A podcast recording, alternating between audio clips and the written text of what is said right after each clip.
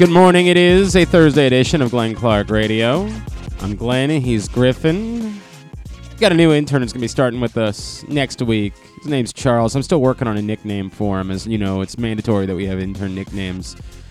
We'll work on that ahead of uh, next week, but uh, he's sitting in today and kind of seeing how we do things, learning the ropes. Appreciate the fact that uh, he apparently got here early, uh, Griffin, and he just sort of sat out in the the lobby waiting for us to come get him instead of yelling like a maniac. Hey, if you're doing the show, I'm here. Other interns have done in the past. This is a straight shoot. Ryan Chell, who now works with WBAL and has been in radio for over a decade, the first day of his internship, when we were at the old radio station, just wandered right into the studio. just walked in the front door of the building, He knows where he knows where he's wandered right into the studio. Drew and I were doing the show together, but we were in separate rooms at the time. And Drew, he wandered into Drew's studio and said, I'm here for my internship. Drew was in the middle of like a monologue. it's like, uh, what do you want me to do exactly here? Also, this is another, this is a great bit. I actually found this picture recently.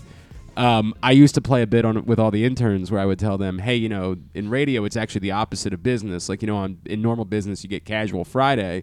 Well, we do formal Fridays because we're casual all the time. Like, we're normally casual, so we do formal Fridays." And I pulled it off with a few interns before I gave up on it. And I, I don't know why, but I recently found the picture of Ryan Chell's first Friday as an intern, where he showed up in in a a blazer full- and I'm suit? not even kidding. Wow. A full and complete. Man's now traveling with the Baltimore Ravens every week. Like he has carved out a decade plus career in the radio business. And I just found a picture of the first Friday when he truly believed it was formal Friday and showed up suit and tie, everything. I got to remember to send that to him. Charles, you're fine. I mean, this is this. You can pull this off at any time. You're good. You're good. We got a lot to do on the program today. Coming up a little bit later on, Rob Ambrose. We've been waiting to do this for a little while. Former Towson football coach. We've been meaning to have him on to talk about uh, his time as um, he's not going to be back as Towson football coach next season. We'll chat about that with him. Chris Rose of the NFL Network is going to join us. Also, of course, BattleBots on Discovery, which comes back tonight. We'll make our picks for the week when uh, KZ joins us a little bit later on as well. That's all coming up on the program today. Today's show is also brought to you by the all new Ginsu Kamado Grill. Save $100 at ginsugrills.com when you use the code TAILGATE. The perfect ceramic home grill or tailgate for smoking, grilling, baking, and searing all kinds of food. The all new Ginsu Kamado Grill. Again, ginsugrills.com. Use that code TAILGATE and save $100. Joining us now to start today's show, he will be back on the broadcast for the Baltimore Ravens this weekend. He is the former Super Bowl winning head coach of the Ravens. It's a pleasure, as always, to welcome back Coach Brian Billick to GCR. Coach, it's Glenn. It's good to chat with you. Happy New Year, my friend. Thank you for taking the time for us, as always. Glad to do it. Coach, um, I can only imagine. I, I, I'm trying to put myself in the shoes of Zac Taylor and the Cincinnati Bengals this week as they prepare for a football game. Uh, it- what what would you describe this week probably to be like, and and and what would you imagine the job of a head coach being for a team that just went through what they went through on Monday night, even though it's not even their teammate who was on the field? Well, it was such a unique experience, and and they they obviously were affected by it more so. I mean, we all were. Anybody that watched it on TV that was aware of it, but for them to physically to see it actually happen, um, I, I don't know that any of us can really relate to that in that circumstance. Um, but just like Sean McDermott, uh, uh, they they've got to look at it now, and obviously totally mindful of the fact that the prayers and thoughts are for the young men in the hospital and very conscious of that. Uh, but it's it's time to move on to the job. It's it's time to move on with with your work. Uh, something that obviously he would probably embrace and be doing now if the circumstances were switched. Um, and that's that's not easy, but but you do it. And obviously monitoring very closely. I know both organizations have health professionals there to help the players during the course of the week. If if they want to try to verbalize it or try to sit down with someone and, and try to understand it, just such unique circumstance, actually getting back on the field may be in an odd sort of way the best remedy to kind of move past it. Would you be at all worried if you were in his shoes about where your guys' heads were at going into a football game? That you know, we, we still think has meaning for them. We're not really fully sure exactly how things are going to play out, but would you be at all worried about that during the course of the week? Yeah, you do because you worry about it all the time. You, you, you worry about what it is that your players. Obviously, this is an extreme example, but you you you worry about where is your players' heads uh, in in any number of ways that things that affect them off the field. You know, these guys are not automatons.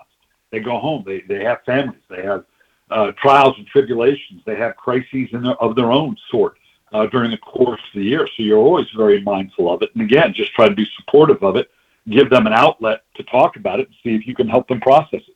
Uh, Brian, before I get to the Ravens, I'm, I'm just wondering. I'm sure you've had to deal with this a lot in your life as you've sort of been around this sport as the dangers of the sport have been so highlighted over the course of the last couple of decades. We know that what happened on Monday night, you know, w- was really a, more of a fluke than anything else. But I'm sure you'll hear from people that know who you are this week and say, you see, this is why I don't let my kids play football. This is why I, I don't want other, you know, people that I know to be playing football. When you've gotten those comments over the last, you know, couple of decades, what have you said to people about the dangers of the sport of football and, and maybe why you would, where are you with all of that, I guess?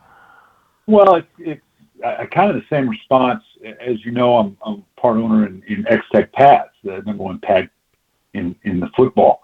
Uh, and, and whenever I'm given all the concussion protocols and all the injuries in the game, when I go out and do a lot of corporate speaking, that's usually a question I, I get asked by a parent. Uh, you know, uh, they know I have grandsons. Do you want them to play football? With all the, the, the things that can go wrong and all the, the, uh, the difficulties and, and dangers that are inherent with such a physical and violent sport. And my pat answer is no, I don't want them to play football. Hmm. And I don't want them to date. I don't want them to drive. I don't want them to ski. I don't want them to, to walk across the street hmm. because because I, I worry about them. But you you've got to let them live life, and if that's where their passion takes them, then then you've got to let them do that, and you hope to do it in a way that that they're protected and that they're uh, uh, you know being coached in the right way. But um, yeah, you you can chase down that rabbit hole with just about anything if you choose to do so, in terms of fear of and, and you can pretty much talk yourself out of anything um, if you choose to do so um, with regards to any activity that you might engage in. So, uh, yeah, it's a, it, it's obviously one that someone has to, particularly when you talk about your young people and should they play the game. there are conversations that should be had. Uh, there's no question about it, and and I know there's no perfect answer to any of this, and I, I certainly understand your point that there is danger to just a, a great number of things in life. There's no doubt about that. Brian Billick is with us here on GCR. Coach, you return to the Ravens broadcast this Sunday at an interesting time for the Ravens. Um, I, what what is your outside perspective of the situation between the team and Lamar Jackson, and just sort of the uncertainty and you know the way that John Harbaugh's kind of just trying to choose not to talk about it right now? What what do you make of all of that? Well, it's standard operating procedure. Anytime, first, when you're talking about a team that that uh, is is missing its starting quarterback, that's that's a lot. And any of the playoff capable teams or teams that are trying to work to the Super Bowl, if if they were in that situation, uh, it would be a difficulty they're having to overcome. And they would say, "Look, that is what it is." And I'm talking about, say, injury. Uh, and and uh, you know we're going to next man up, and we're going to fight through it and do everything we can to continue on this this playoff run, knowing full well that you know you take you take Joe Burrow, you take Josh Allen, you take uh, Aaron Rodgers, you take any quarterback out of the equation of a team that's vying for the playoffs, it's going to change the equation. The fact that it's the contract and all the things go with that, that that's an off-season discussion. Uh, neither team wants to focus on it right now. Uh, I don't know that it's a factor. Um, you know, that's that's for others to speculate on.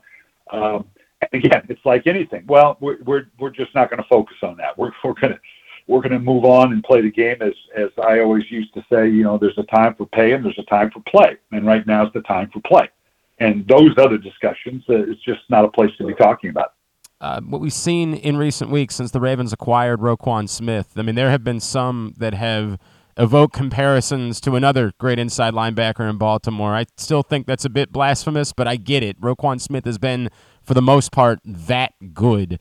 Um, can you describe, and what you've seen, and I know you do a lot of film breakdowns, the Ravens, what you've seen that he's brought to this defense? You know how much the numbers have changed since he's arrived how, do you describe the impact that this one player has had on the totality of the Ravens defense? He's an outstanding football player. Whether he's at the level of a Ray Lewis or not, I, I reserve judgment on that. That obviously we've got to, you know, he needs that's a tincture of time, and he needs a little bit more uh, resume to to make that comparison. But he's outstanding, and what and in doing the film breakdown that I do for the Ravens on Ravens.com every week, the thing that jumps out at me, I love watching the combination of him and Patrick Queen together because, like any good tandem of inside linebackers, sometimes it looks like they're attached at the hip in the way they move and skate and then pull the trigger. Uh, they play very, very well as a tandem. They complement one another very well. So this is this is one of the best tandems of inside linebackers I think that's in the game right now. Uh, and and obviously a great pickup for the Ravens. Uh, and the injuries along the defensive line, not having Calais Campbell in right. there last uh, last certainly hurt. That's all a factor. I, I'm I'm anxious if we can get to the playoffs, if Lamar comes back, and if we get these other players back. Now to see, I think that's a very formidable Raven team that a lot of people will be very concerned about playing. I, I want to ask you about. It's so funny you bring that up because I wanted to go there. If I could before, what we saw last week against the Steelers, for as well as the defense had been playing in recent weeks they it it seemed like they really did get bullied a little bit in by the Steelers in the run game, and they were gashing them for five yards a carry. Is it as simple as saying that's the you know that's what happens when Calais Campbell isn't on the field? It I don't know. It, it, it did seem a little bit eye opening because, and, and we'll talk about this, there is a bit of a small margin for error with this team. They've got to play really quality defense in order to have a chance.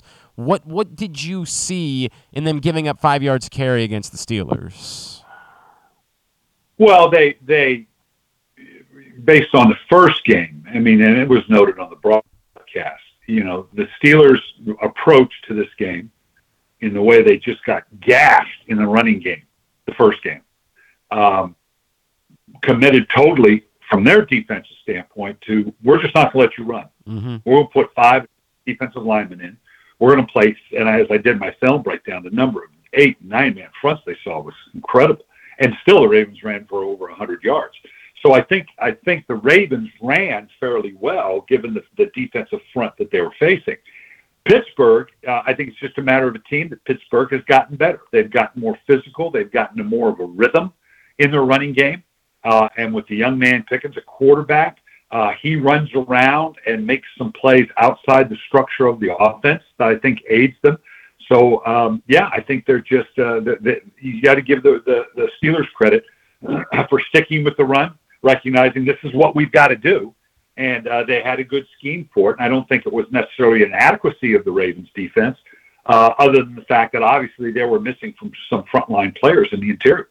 I, I bring it up because, as you alluded to, I, I think there is a scenario that we've talked about the last couple of weeks where the way that they've been running the ball, and if they were to get Lamar Jackson back for the postseason, and the way that they play defense, as uneasy as Ravens fans feel at the moment, there there is perhaps a path to this team still being very dangerous. That was the eye opening part about last week was, well, not if they're going to be giving up five yards per carry. That's going to be really tough, but do, do you believe that with Lamar Jackson on the field, even without the wide receivers, even knowing that it's still a pretty small margin for error, this team can be a threat to the top teams in the AFC with how they've run the ball and how they play defense and a healthy Lamar Jackson?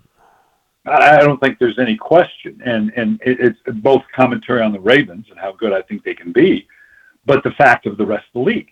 Uh, I, I, mean, I, I, I don't think when you look at the rest of the league. And you look at the playoff field right now, and again, I realize there's some subjectivity to that. Jacksonville and, and, and Tennessee, we'll see who's going to fill that fourth spot and, and exactly how, once the league sorts out uh, what they're going to do with the Bills uh, Bengals game, and then obviously the game this weekend. But if you're looking at the playoff field right now, um, yeah, I think the Ravens can match. Now, it's not easy. Don't get me wrong, but you, Kansas City and, and Buffalo and Cincinnati, uh, they're familiar with them all. Uh, they're able to stay with them, uh, particularly with Lamar back. Uh, and if they've got all the pieces, I think that playoff field is is very very tight.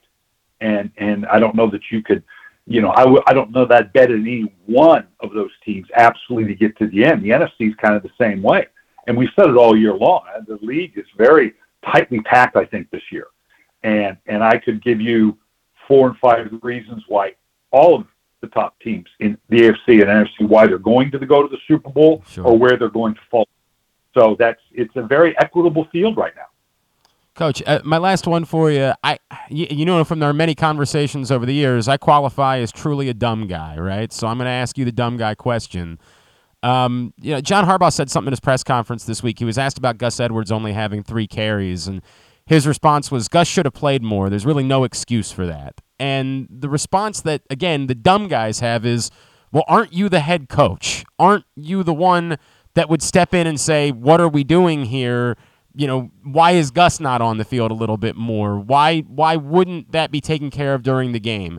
Could you maybe explain to us, Rubes, more of like who's making these decisions when it comes to rotation and and what is the role of a head coach in making a decision like that? Well, you're absolutely right in terms of the observation that yeah, he's he's got to be integrally involved in in in those scenarios. During the game, it's very difficult um, because it's not until you get to the post mortem that you can look at and say, you know, keep in mind the Ravens unique because normally it's the other way around. Uh, the Steelers had the ball for 35 minutes. Right. So so all of a sudden and and all of a sudden you can get into a series of three and outs or having to throw the ball a little bit more than you planned on or get behind the chains or or obviously the the, the clock is, is is winding down on you that that to get everybody their touches on the same token okay you're going to take J.K. Dobbins out I mean that's hell of a game yeah the Steelers so so it's okay. So you want me to take Dobbins out and put Edwards in? Average 0.7 yards per carry. I love the physicality. So you could chase that game forever. And and certainly in postmortem you can go and say, okay, maybe in this situation we should have played Gus little bit more because I'm sure that J.K. Dobbins package and and how do you access those cut uh, those, those those packages? trust me, Greg Roman did not go into the game going, ah, I don't think we're going to play today. That that yeah, that wasn't the plan. It sometimes unfolds that way. You know, you you just look at the same thing. I love seeing they got Mark Andrews involved more. Yes. Receptions. We only had three, so it's yeah. Let's let's let's get that. You know, we need to have more of that. But but then you look at the outside receivers and go, well, how come they're not playing? How come they're not getting more balls? Well, that's because that's the way it falls sometimes. And and between Andrews and Likely, and you know that that's those were going to be the targets that they went to. And clearly, the Steelers were going to say, okay, this is what you're going to have to do. So. Um, yeah, it, it's. I don't know that it's a fair criticism to say, well, shouldn't John Harbaugh know? Yeah, he does know. And in the postmortem, you look at and say, yeah, Gus probably should have played more, but here's why it didn't. And and let's see what we can do going forward to make sure we don't get into that loop but but uh, during the course of the game, I, I don't think that's a fair assessment to, to say, well, gee, aren't aren't you aware of that and shouldn't you be doing something about it? I'm sure you are during the course of the game as best you can. But the flow of the game is going to dictate that more than anything. Is it reasonable? I know you at one point served as your own offensive coordinator, but it is reasonable for a coach who isn't an offensive coordinator. This was this came up in the Cleveland game when the Ravens seemingly abandoned the run um, in the fourth quarter, despite the fact that it was only a 10 point game. And the question was, why don't you just veto the call yourself? Is, is that a practical thing for a head coach to do when you only have 40 seconds on a play clock? Is it a practical thing for a coach to hear a call and say, what the hell are we doing? No, run the ball. No, not not during the course of the call. You can't. That that, that you you you you can't shackle your coordinator that way. Uh, now, in between series, there can be, hey, what, Right. uh, tell me what's in here. Tell me what's going on. Why aren't we running the ball? What and and and take them through that process. Um, uh, and gee, you know, we put a lot of time on our screens uh, this this week. How come I'm not seeing the screen? Or same on the defensive side. You know, boy, uh, we're playing a lot of zone. I thought we were going to pressure more. Why aren't we? And prompting the coordinator to, okay, as best you can in a short period of time, okay, we were going to do this. Why are we not doing that? But during the, you can't, there's no way a head coach, not a good head coach, and John Harbaugh's as good as there is, during the course of a play call, given the time, are going, no, don't run that play. Mm-hmm. There are some that, but but most of them aren't employed right now because that's just not way to operate. It seems it seems dysfunctional. I understand that. Um, Brian, you brought it up earlier. You want to remind everybody about X Tech pads? Yeah, it's uh, been great. Ten years, number one pad in pro pro football right now. Uh, number one pad in major colleges, and great thing is we're finding our way into the high schools now, top programs across the country. Because uh, parents are taking an active role in protecting their young people in this great game, and they know that X Tech pads are the best pads that you can put your players in to protect them in this great game. And uh, um, it's, it's been great to be a part of it and uh, and see where we're going. He is at Brian Billick at Coach Billick on Twitter is how you follow him. He'll be on the call on Sunday uh, for the Ravens Radio Network as they take on the Bengals. Coach, always appreciate you. Thank you so much for taking the time for us. That's good. It's Brian Billick with us here on GCR, of course, the former Super Bowl winning head coach of the Baltimore Ravens, and he will be on. I guess Rod Woodson is running off to. Uh, uh, his XFL duties, uh, as he is going to be a head coach in the XFL. So he is ducking out a little bit early this season. And uh, I don't know what they're going to do for the playoffs, but um, actually, that's not true. I think I do, but I'm not sure if I'm allowed to say it or not because I believe I have some inside information, and I don't want to get anybody in trouble over. It. It's gonna there, be you, so. you in the booth. I don't believe it's gonna be. I don't think I'm getting the next call. I don't think it's gonna work out that way. It'd be really funny if I did the game for BAL and then ran over to 105.7 to do post game would be unprecedented. I believe in the history of Baltimore radio. If anyone if could that do were it. the case, If anyone could do it. Do you remember the time that uh, I guess Jerry got sick in the morning and they just called Pete Gilbert and were like, "Hey, dude, congratulations, you got to call the game today." and Pete Gilbert said, "I've never done play-by-play before." they were like, "Well, today's your day." In the middle of the it, COVID was a wild time, obviously for everybody. We were all kind of figuring it out, and for Pete Gilbert, it was figure out how to call an NFL game. You've got two hours to prepare. Good luck. Hey, of course, did a fine job. He's a professional. Um, appreciate Coach Billick taking the time for us this morning. Uh, I keep trying to warn you that offers are going to go away. Sports betting has been legal for over a month now in the state of Maryland, and at some point, these betting companies are just going to pick up and they're going to move on to a new state where there's new opportunities to get customers. So take advantage of these while you can offers like $100 in free bets from Barstool after placing your first $10 bet, or up to $1,500 in risk free bets from Caesars. Time's limited. To get the best offers from all of the sports books, go to PressBoxOnline.com slash offers and sign up today. You want to grab a break, and then we'll try to talk to Rob Ambrose? All right, let's do it that way. It's Glenn Clark Radio.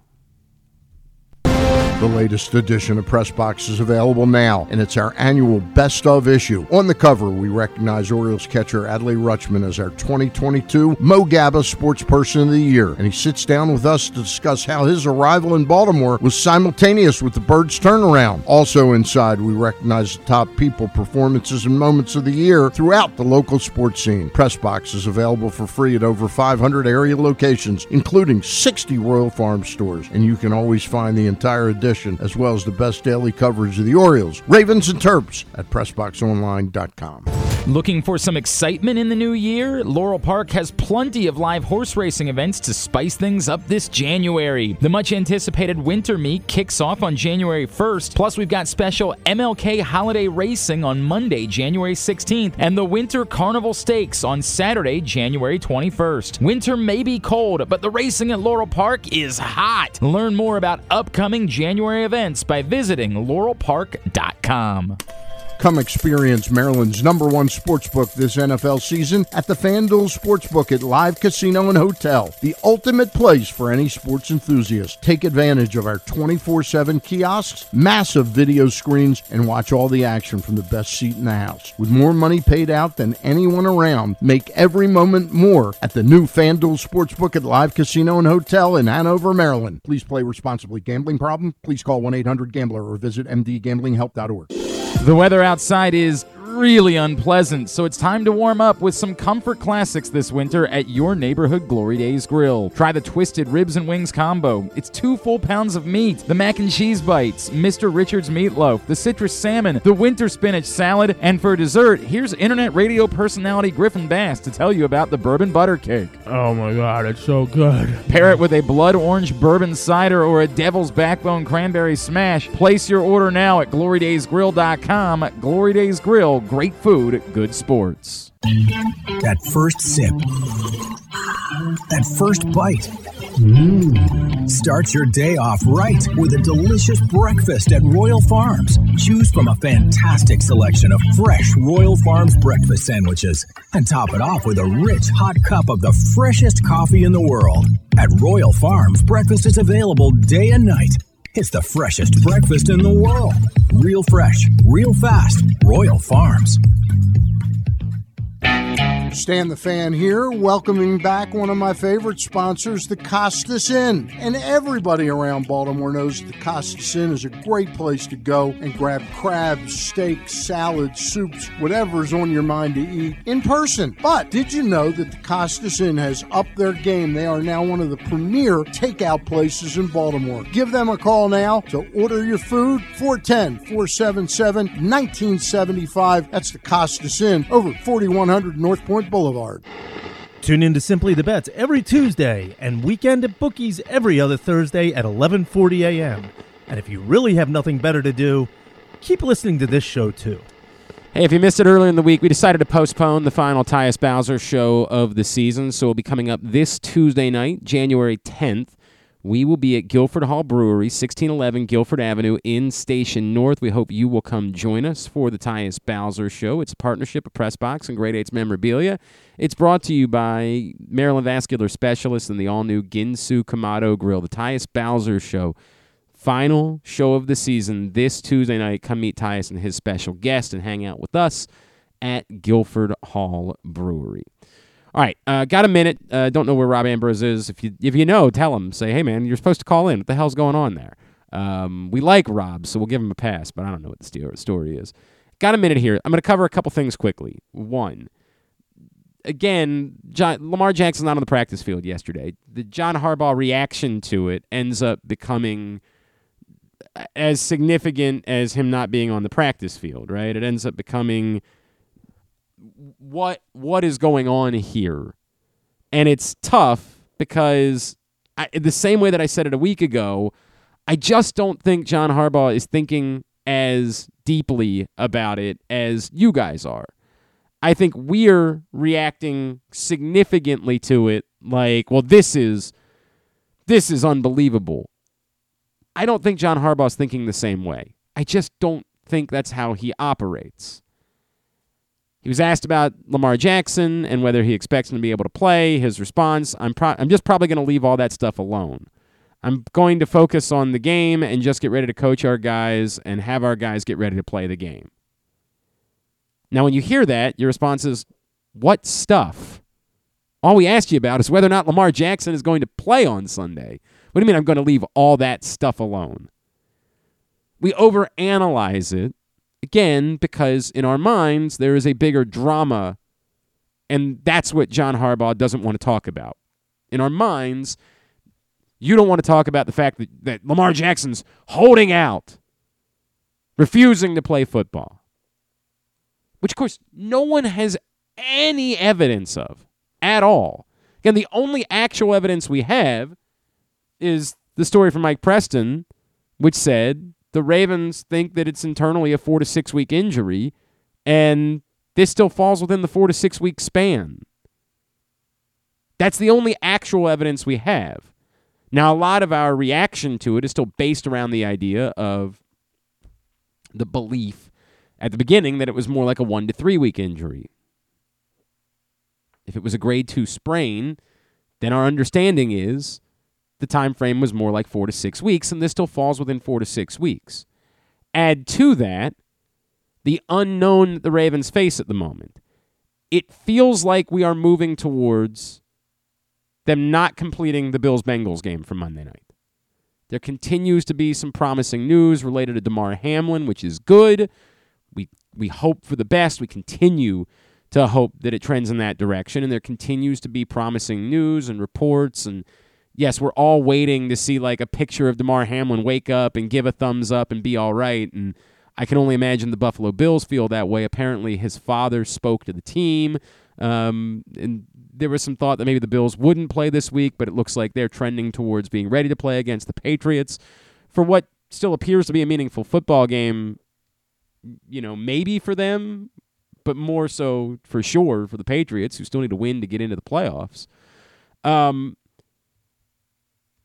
you're in this awkward spot where the NFL looks like, and Mike Florio kind of reported last night that they were moving towards the most likely answer being that they're just not going to finish the game.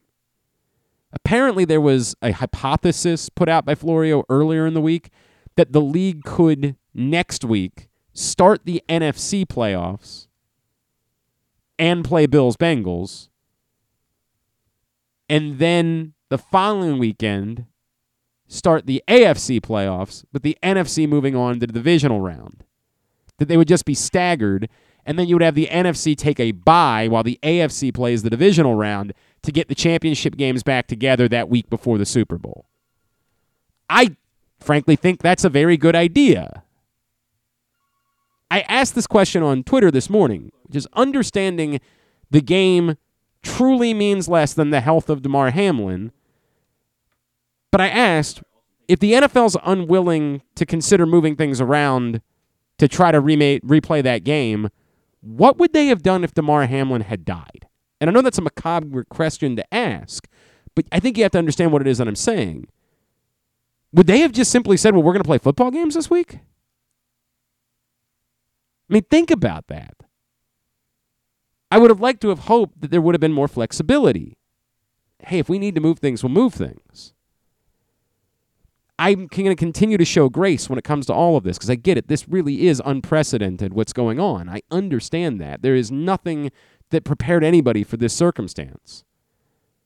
I do still think it remains awkward that you're going to say to the Buffalo Bills, yes, you had this horrible thing happen, and also we're going to take away your ability to have home field advantage in the playoffs. Like that, it seems crushingly unfair. Is there another option? I think there is. The NFL might not choose that option. At some point, they got to let the teams know this weekend what it is that they're playing for. Like at some point, they have to declare what's going on one way or the other so that everybody involved knows what's at stake. And getting back to Lamar Jackson, if the Ravens have nothing to play for this weekend, and stop, save me, spare me the, well, they could be the five instead of the six. You're just, I'm not going to make decisions. One, hoping on a whim that somehow the Denver Broncos are going to beat the Chargers. And then two, so that I can just avoid playing the Bengals again and instead play the Jaguars. Trying to get home field, that matters. Trying to get a bye, that matters. You're going to do anything in the playoffs, you're going to have to beat the good teams. So trying to delay that for a week and risking guys getting hurt in the process, my dumb opinion, very dumb. I'm not I'm not interested.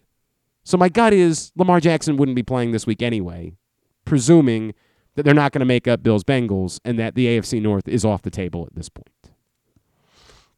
All right, joining us now, a man that would definitely concur that I'm just a dumb guy with a dumb opinion. Um, have always enjoyed my conversations with them. Don't know how I feel about using the word former in front of uh, this title, but uh, he is, of course, now former Towson football coach, Rob Ambrose and he is back with us now here on GCR. Coach, good morning. Great to chat with you, man. Thank you for taking a couple of minutes for us. Good morning, sir. Good morning. Happy New Year. Happy New Year to you, my friend. Um, before we get into you and, and everything, just your thoughts as a coach, what you saw on Monday night and uh, the way everything was handled and just the difficulty. Like, can you imagine being in the shoes of Sean McDermott or, or Zac Taylor this week, kind of going through this right now? Um, huh. Wow, he just opened up on that one, huh? What do you want me to do? You want me to say, "Hey, was it fun to get fired"? You want me to go there? Anybody? it's okay. It's okay. I appreciate it. Yeah, right. Coming in hot. No, it's a big deal. Like I think anybody who ever wore a helmet or yeah. cared enough to coach a kid, I, I think this has banged us up in a way that none of us ever saw coming. And um, you know, I heard a little bit of what you said before I came on about you know the league and what they're doing and all that good stuff. And I, I'm going to tell you right now, there is no right answer. Of course. Okay, there there is no right answer. And when this is when this is passed, and we've somehow, however it works itself out, have gotten through it, we fans, coaches, ex players, ex coach, you know, people who love the game, everybody's going to have an opinion. And God forbid the next time this ever happens, we'll probably do it better. You know what I mean? Like, th- there's there's no right way to do this, and we're just going to have to figure it out as we go. It's the hardest. It's the hardest thing about any sport ever. Mm-hmm. That this is the one. You, you, I don't know. You'd be a downhill skier. You could be anything. You'd be a baseball player. And there's a life is dangerous, and to see somebody go down like that, um, that banged me up pretty good. I'm pretty grateful I'm married to a therapist. Wow. Seriously. Wow, Rob. Wow. I, I eh, can I you know you probably deal with this. I I just asked Brian Billick about this a second ago. You probably have gotten questions over the last two decades as this the topic has changed about the danger of football. And we know that what happened on Monday, this was a fluke. Like we understand this wasn't necessarily a football thing. It's just a thing that happened during a football game. But I'm sure somebody in your life has said, "See, Rob, this is why I'm not going to let my kids play football." Um, what do you what do you yeah. say when that when that comes up? When somebody brings that up to you about the dangers of football, as someone who's been in this game for as long as you have and clearly love the game as long as you have, what what is your response when that topic comes up? Well, I usually do my best to stay away from people that say that. Okay. Because obviously, considering my entire life being wrapped up in this great game, uh, and what it does for people, I you know that's the antithesis of me. Um, I, you could say that about anything. That you can die, get hurt, be disabled, doing anything. So therefore, you could say, "See, I told you so." It's a it's a it's a juice worth the squeeze kind of thing. Always, I deep down to the core of who I am, and I, I learned this to be a truth that I believe this game can do more for the human spirit, both for the people that play it and the people that watch it. And it's not an easy thing to do. It's not for the meek. What is it? The meek, the meek may inherit the earth, but they're not getting the football, and that's true. It's not meant for those people. It's not. But for what it's done for us, for me, and for every single kid that I ever had the honor to coach and be around, every other coach that I had a chance to be in the same room with and listen to and learn from. I couldn't even begin to imagine anything that has raised me farther than from where I was in football. Is it dangerous? Hell yeah. And you got to respect that. And it's not easy, but it's it's the difficulty of the thing that makes it special. And I'm not referring to football. I'm referring to anything. mm-hmm. So you shouldn't shy away from the difficulty of it because it exists. Now, have we gotten better as the years have gone on in in the attempt to, to mitigate risk in in a risk magnificent setting? Yeah, we have. We've done a great job, and the medical world's gotten better, and everything's gotten better. But life happens, and it's not about what happens; it's how we deal with it. But I would never turn my turn away from this game. It does too much for the human spirit. No, I'm gonna I'm gonna be real with you for a second. My wife and I have had this conversation a lot. We got two sons. They're seven and five. They were gonna come play for you at Towson, so now I don't know what we're gonna do at this point. Um, I I have said, and my wife and I have kind of come to the conclusion that we we'd be fine with them playing football when they get to high school. We wouldn't do it before then. We're gonna say, you know, if you want to if you want to do something else, that's fine. If you want to play flag football, but we're not gonna have you play football before high school. Do, what what would you know if I just I'm saying to you, do you think that that makes sense, or would you say no? If they're gonna play football, there's no reason why they shouldn't be playing football now. Um, well, I don't know how old they are. They're they're they're seven and five. Oh, that's a, that's too young. I mean, uh, you know, plus some flag football that's good. Or, um, you know, I would say they have, they should play team sports. Yes, yes, Like, we got the- we the got them playing soccer. We got them the, the nice the nice sport where there's never any head injuries, Rob. Like that's what we got them Sure. playing. is Yeah, right. right? Yeah, Yeah. yeah. By the way, uh, Yeah, you go know look up two. go look Right. up the statistics I'm aware. I am aware. what what sport has the most I, concussions, it I know. football. I know. I know, but it's not sexy to say that. So you know, Yeah. don't cancel me. no, I, I um I think that there are things in the development of youth where football is good. I really do, and I truly believe it. And the, the ability to get out aggression acceptably to understand that you know there's a good place to do that and a bad place to do that. And I found I've always found that guys that played football at a younger age had less disciplinary problems in school because they understood there was a time for work and a time for play, and there was a physical backup to that too. Um, I think there's something to be gained in learning how to tackle technically at a young age, Mm-hmm. learning how to fall, learning how to fall, learning how to be in a group of people and fall down and not get hurt when your bodies are more malleable. And this is true. Now, I don't, and truth be told, I have great concern, just like everybody else, about CTE, but mine's a little bit different. That when your brain stops growing, when you stop growing, the healing process is less. And that's with all your muscles. It's with all your bones, with everything. It's less. You still heal, but you don't heal the same. The greatest the greatest concern for CTE, based on what I've read, is for the concussions that happen after the human brain has come to its completion and growth. Hmm. That you just don't heal like you did when you were younger. Hmm. You know, did I get did I get concussions when I was a kid? Yeah. But when I, I can tell you the injuries I had as a kid and the injuries we all had as children have healed a hell of a lot more than the injuries we have had when we were adults. Hmm. Hmm.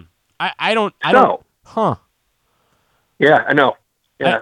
I- So I- it- it's not sexy to put that out there. Well, this also goes back to me being So- a dumb guy, Rob. Is that I, No, no, I don't I don't know how to push back on anything because I don't know that there is anything to push back on. No, there's seriously a push. You know, people there there are people out there that want to see the end of football, and they're going to go about it any single way they can.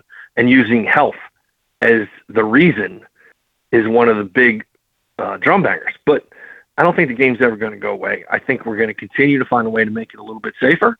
You know, I, you know, the, the helmets are made by NASA now. I saw look at the helmet my father wore when he was in college. It was a piece of plastic with some rubber bands in it. I don't know. you know, this guy's played with leather helmets. You know what I mean? Like, like, so it's going to keep getting better. Um, I think, I think if there's a parent out there that really, really, really has concerns about their child playing football, don't listen to the mob. Go do just like everything. Be intelligent. There's the internet. Go do your own research. Go find go find out the, the doctors that deal with this and what they truly believe are the concur- concerns about concussions and head injury in youth and how it relates to specific sports, not just football. Because truth be told, if I was really worried about concussions in children, I would not be letting them play soccer. Yeah, I boy, you see like you're speaking to me right now, Rob. You feel like you're Well, just just try to this. friend. Try this. Take a ten year old. Yep. Take a ten year old chasing a ball. Oh, I know. Yeah. Full speed. It's- uh, no, I didn't. Yeah. Take a ten year old chasing a ball and another ten year old chasing a ball, and the two of them collide. Would you rather, at ten years old, would you rather them be the ones in helmets or the ones without? I, I, I, I completely understand what you're saying. I really do. I completely understand what it is that you're saying, and it is a. I, it's something that we're going to have to sit down and talk about again. Like, I guess I just boy, improved boy, we, we, we really we really went an interesting way in the first portion of this conversation. All right, back. I'm putting you back on the hot seat now. Rob Ambrose is Okay. with us. Uh, I I hear you're looking for work. Um, I am. what I you know when this happened. I guess let, let's let's take a step back. Did you have any idea going into the season at some point during the season that your future might have been in question at Towson University? Uh, when when you do the when you do this job, if you don't consider that as your normal everyday life, you don't do this job. Can, can I can I can I reclarify? Had you been Sure. told directly that? oh God, no. Okay. No, no, but I had been reminded um, by my previous administrator how many years were left on my contract, you know, in the past. So it's, um, I had not, no, last year I was not informed in any way, shape, or form that I was, you know, it was a discussion. It was asked in a press conference at the first game, and I said, it's not a concern for me. I just come here to do my job. We're all trying to get better, and we'll figure it out when the season's over. Did you at the end of the when after the final game, did you sort of say, "I bet this is what's going to happen"? What was your reaction at the end of the year? Did you did you kind of think well, this this might be the way things played out? Um, well, my reaction was I was incredibly proud of both the team and the staff. Okay. That uh, you know you go through the grind of what we went through. You know, I don't know, our midseason stretch had to be as, as nasty as anybody's in the country. and uh, instead of folding up shop, Yeah. our guys fought back. Came back in bad. Both no staff and kids Yeah. had you know to finish with a winning record, uh, win four in a row, win on, win some of those games the way we did against some of the people we did. I mean, I've had a chance to play Villanova many years. I can't remember whooping them. Like they might have been shootouts, but not whoops. Like Mhm. wow. So you know, I'm proud of my guys. Um, but knowing that it's you know uh, new AD end of your contract, it's a realistic possibility, and that that's that is the business.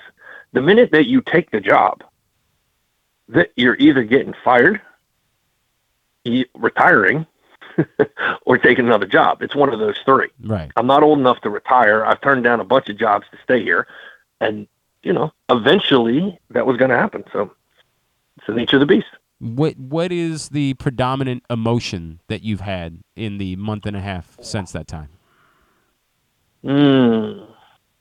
Oh, it's a, di- a little bit disappointment. I can say this now. You know, a little bit of disappointment, but not not so much in the the action itself. Um, I, this one I didn't see coming. Now I'm a I'm a guy went to school there coached there for years before I left. Came back and you know 14 years is a long time.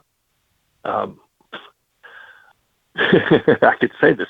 The truth be told, the university on the day they let me go wanted me out of my office and my keys. Same day. Hmm. Hmm. After 14 years. Hmm. That that was a little frustrating. That was that was challenging. That was very challenging, and uh, not, not you know I knew I might lose my email address, and therefore there's 14 years of emails of which I can't access anymore. By the by the way, there's a former radio station owner that has about a decade's worth of my emails that uh, I wasn't allowed Mm. back to. So you and I are in a, a similar con. We're in a Yeah. similar boat Didn't there. see that one coming. I'm gonna I'm gonna guess yours might be slightly more important than mine. Uh, for what? it Well, I just you know, there's there's a lot of personal stuff in there that goes Sure. to the kids that we coached and worked with that I plan on being with for the rest of my life. Once, you know, once they're in the family, they're always in the family. You know, it, I would say the inboarding, inboarding and outboarding by our HR people has some, some improvements that need to happen. Um, you know, I, there's there's loss, there's grieving. Um, I told my wife when I met her that I said, you need to understand that this is not what I do for a living. This is who I am. I said, I'm, this is who I am. I've, I've figured that out. And to live your life like that is very, very rewarding because of the things you get to do and the people you get to be with and help. Um, however, when this has never happened, 52, I've been doing this for 30 some years and this has never happened before. When you wrap up your persona in your job, uh, that's a, that's a pretty big hole. So it's been, it's been a challenging month. Um, it says grieving. I, but I've, I've been blown away by the correspondence. I, you know, I'm not a huge fan of social media. I think it has some benefits, but it has some massive detriments. But kids that, kids, men, grown men with children, Yeah. who at one time were, you know, children that I had a chance to coach. Um, I, more people than I even knew I knew reached out to me in ways that I, I, I'm grateful beyond compare. To the, when when you get fired and doing this, you think about maybe I won't do this anymore. Like this, and get uh, all the guys, the families, the kids, the guys who have kids. I, uh, it it is the greatest humbling thing of my life. I, I really didn't even know what I did, and yeah, it just reminded me that this is a calling, and and I still got some left in me. What what will your relationship be with Towson? Like, I, I, and I, I'll give you context for uh, Rob. I'll give you this context, right? Famously, and I've, I've been close with Ralph Friedgen for a very long time, right? Man, I, I respect a great deal. Um, he, like you, was he was a Maryland alum, right? A place that he cared about deeply. He turned down other opportunities to stay there, and then got dismissed as they were winning ten games the season that he got fired. Um, he came on with me a year later and said, "I burned my diploma." Was was extraordinarily bitter with the school. We sat down and had lunch a year or two ago. He's back involved with the program. They brought him back. It's it's taken some time, but you know, time kind of tends to heal all wounds. Where you care deeply about Towson University, I know that. Where is your relationship with the school? And in ten years, could you see yourself, you know, coming back for you know an alumni event, something like that? Hmm. Well, I am. an alum- I don't plan on burning my diploma. I'm kind of proud of that. Uh, But for the record, mention- I know Ralph didn't actually burn his diploma. I know that he was. Yeah, I remember. yeah, right. I have great respect for him too. And and I was, you know, I was like, man, you know, I, I think College Park still owes that man a great I, debt no question. from where he that. took that program to. No I, uh, doubt. I really, they, they, they were in a hole, and he's the one that changed it. Yep. And uh, I don't, I, I'm not there. I'm not at that spot. You know, uh, 14 years here. You know, the trade. I don't. The trade-offs. Um, I'm a college football coach. I'm a Division One fo- college football coach who somehow found a way to keep both his children in the same house, in the same town, in the same schools for 14 years, Hmm. and uh, that doesn't happen. Hmm. And that was what was important to me. The this place, this town that I accidentally ended up going to college here, and has I've lived in this town more years than I haven't. It's it's a part of me, and I love it to death. And I don't think I I miss. I, let me tell you, I miss Bateman's. I think that was a bad move, real bad move. We, you know, we're, Real bad. We're in agreement Big- on that, by the way. best damn wings in town. I'm not offending anybody. I don't care. I miss those guys. Um, you know, if you ask my wife, she goes, "They better not call me and ask me for money." She goes, "I got a hard time donating money to the place that just, you know, took away my paycheck."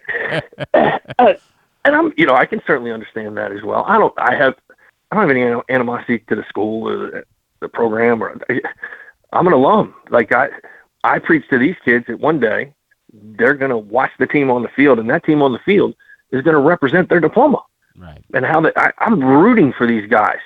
If if these guys can do what we did in the past, it's just going to make our diplomas worth more money and make the school look better. And that's the only thing the football program really should be doing is growing young men and shining a spotlight on the institution, all the great things about the town and the school. And I think in the time that we were here, we did that. I think we changed. We definitely moved the needle. Um, I also charge the kids that when they're 99 years old and they look back on their life, they got to say yes to two things: did they make a difference, and then did they leave it better than they found it? And when in reference to this place, I believe we did. We had great coaches, great kids, great administrators, support staff, people that were truly, truly invested. And you know, this this mountain of a thing to try to create success at Division One football, we did that, and I couldn't be more proud of it. Mm. I'm rooting for the next guy. So Seriously, I'm rooting for the next guy, It- and I'm rooting for those kids on that roster. it, it's funny you say that because we talked. We're just gonna spend another couple minutes here with Rob Ambrose. We talked to him, and he said that he had heard from you. And you know, knowing you, I'm not really surprised by that. But I'm, you know, I'm not above pettiness. Like I'm someone that could understand it being difficult to do something like that. Can you tell me about why it is that you're like, nah, I'm, I, I, I you say I'm rooting for the next guy. I, I know there are a lot of people that probably wouldn't be able to openly admit that. Uh, who, who you want when you look in the mirror? Who you want to be? Got a hard time rooting against people, and a hard time rooting against people who represent the thing of which I've given my a large portion of my life to, uh, and and a place that means so much to me. How my daughter graduated from here a couple Right. weeks ago. Like, right. nah, and uh, it's my. I want him to have success, and you know, like uh, the guy, the, the offensive coordinator took my job at UConn after me is Joe Moorhead. And I said the same thing to him. I'm like, I'm wishing him all the best, and you know, he's had a great career. If there's anything I can do to help, let me know. That, eh, you know, it's not it's not like they went behind my back and did something horrible to me. I, I, they gave me a contract. They paid me well. Uh, they gave me a chance for my family to stay in one place and for me to do the thing that I love uh, in a place that I love it. My parents are 58 miles away, and I got a chance to to be with them in a way for 14 years that I would have never imagined I could have done as an adult when I was a kid. I, I'm grateful, truly grateful. Uh, the, people, the kids, staff. Uh, nah, nah, I'm not going to be. Uh, am I happy? Uh, I haven't been unemployed since I was 14, so no, I am not happy. Right? And you know, I got issues? Yeah, I got issues. But when it, no, no, no, no, I'm couldn't be more happy for them, and I'm I'm, I'm not going to say I'm their biggest fan. Ed Mullen's the biggest fan, but I'm gonna be a fan. Well, so let's let's wrap with that. What what is next? What do you? Do you need some time? Like, hey, I haven't I haven't had a chance. Maybe I I don't want to do this for a minute. Maybe I don't mind that. Or is this so in your blood that you say I, I gotta I gotta be on a field? That's that's where I'm supposed to be. Well, one, it's in my blood. That's that, you know, this is all. It's the, for me, it's it's breathing. It's in my blood, and I don't think that can change. Um, however, you know, despite what what some of your listeners, or probably most of your listeners, think um, FCS money is not FBS money. Mm. Okay, and everybody doesn't make what Nick Saban makes. As a matter of fact, none of us do. Right. So, um, yeah, I don't like. Would I like to take a year off? Sure, wouldn't you? Wouldn't you like to just take I'd a year love off? to. God, that would be great, wouldn't it? Ah. Yeah, uh, you're married. You know, Yeah. have you met my wife? like, no, financially, I can. I, I still got one in college. I can't afford to take a year off. So, yeah. yeah, I got to go. I got to go keep doing it. And as I've explained to her since she first got with me, uh, we go where the work is. You know, I've been fortunate enough that um, I've only had to really move once or twice. You know, and the second time was back home. So uh, we'll see where the next step takes me. I, you know, I've talked to John Harbaugh a little bit, and you know, God bless those guys and the insanity they're going through right now. And beat in the playoffs, but still trying to figure it out. It's tough, and I, I'm I'm like, mm, I can't believe how they're keeping this together. I really, I'm impressed. And uh, but it's football, so it's got to be fun. I told him, I go, look, if it gets bad enough, when the dude in section 38 selling hot dogs gets a cramp or he's out, I'm your guy. I got you covered. I still I, I run stadium steps all the Amen. time. At university, everybody knows I do it. I'm in shape. Give it up. Let's go. Hey man, it, it might be. They might need to make that call before too long. that day might be coming. Um, we will. Cold Look, weather, warm weather. I got you, guy. we will. We will look forward to whatever that next step is. Uh, Rob, seriously, I. You know the respect that I have for you and the job that you did. Um, I have greatly enjoyed all of our conversations. I know there will be more. Um, I think Towson was very lucky to have you for a decade and a half, and um, it gave us an awful lot of fun. And and I'll I'll be frank about it, right? Um, before you arrived, I didn't have a lot of reason to care about Towson football, and you made people in this area pay attention and have to care and make it part of their weekend and reason to come out and be at the stadium. So I, I appreciate that a great deal.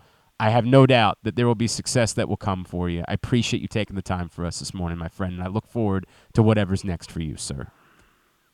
So, listen to you, man. You can make that a Christmas card. That was awesome. Rob. I mean, I, I know that you and I have had a lot of fun. This is one of the things I like most is that you have been willing to bust balls with Drew and I over the years, right? Like, Yeah. you- you've been willing to do that.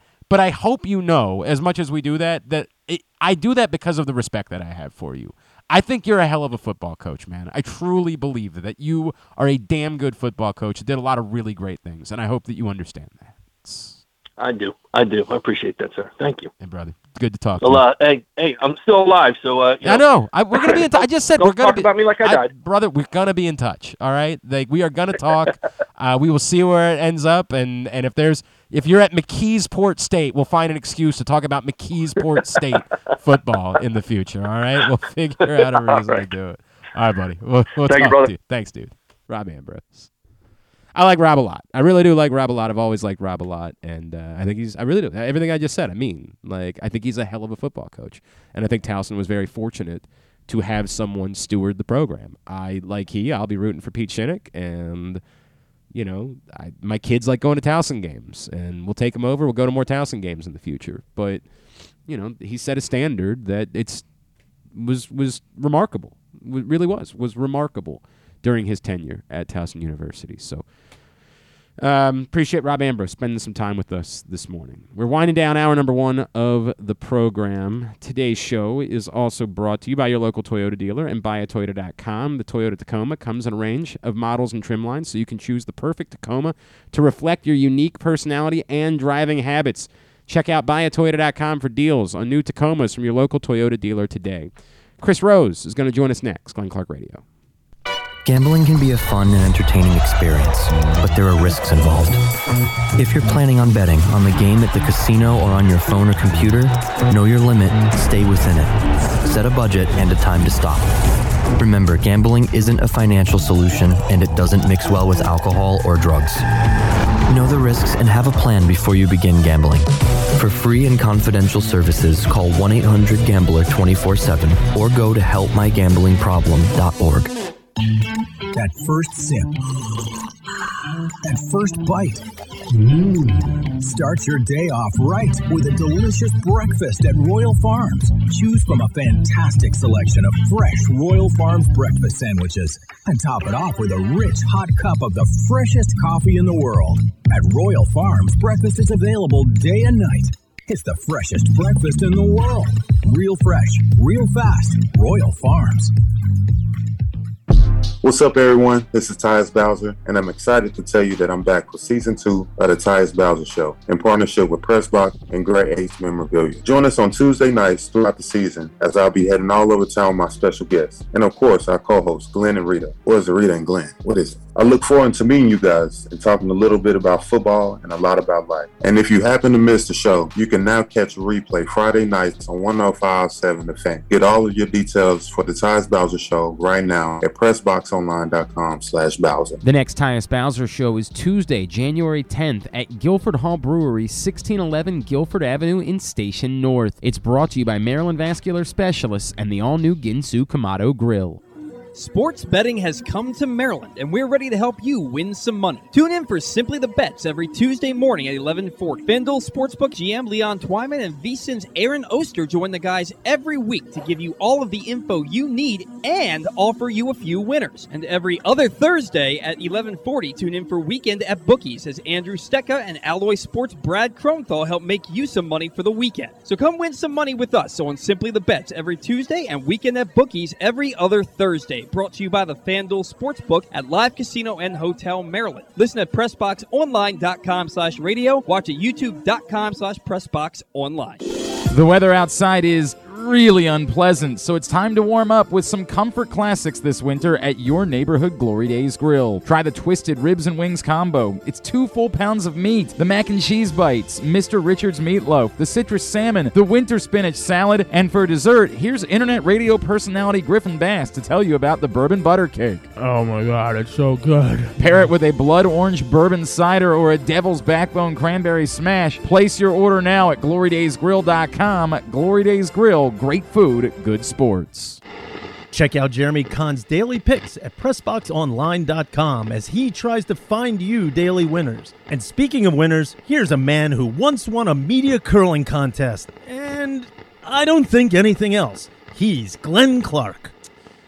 All right, back in here on GCR. The Baltimore County Police Department is now hiring cadets. Salaries start at over $30,000. Entry level officers and lateral officers both over $60,000.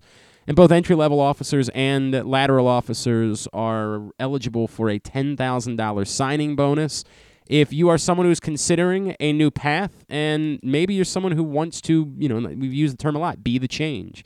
Um, you want to help in changing the relationship between the community and the police department. The Baltimore County Police Department wants you. Uh, join BaltimoreCountyPD.com is the website for you to find out more, or call 410 887 5542. You must be a United States citizen, have a high school diploma or GED equivalent, and possess a valid driver's license.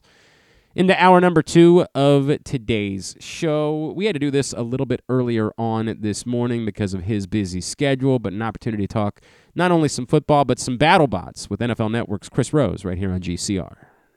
Well, coming up tonight, the return of BattleBots on Discovery. Joining us now, a man that you've seen just about everywhere over the course of his career. He is the host, Chris Rose, and he's with us now on GCR. Chris, it's Glenn in Baltimore. It's good to chat with you, man. I normally ask you know, what should we expect this season on a new show? But I feel like with BattleBots, it's probably like more of the same because that's exactly what people want, right?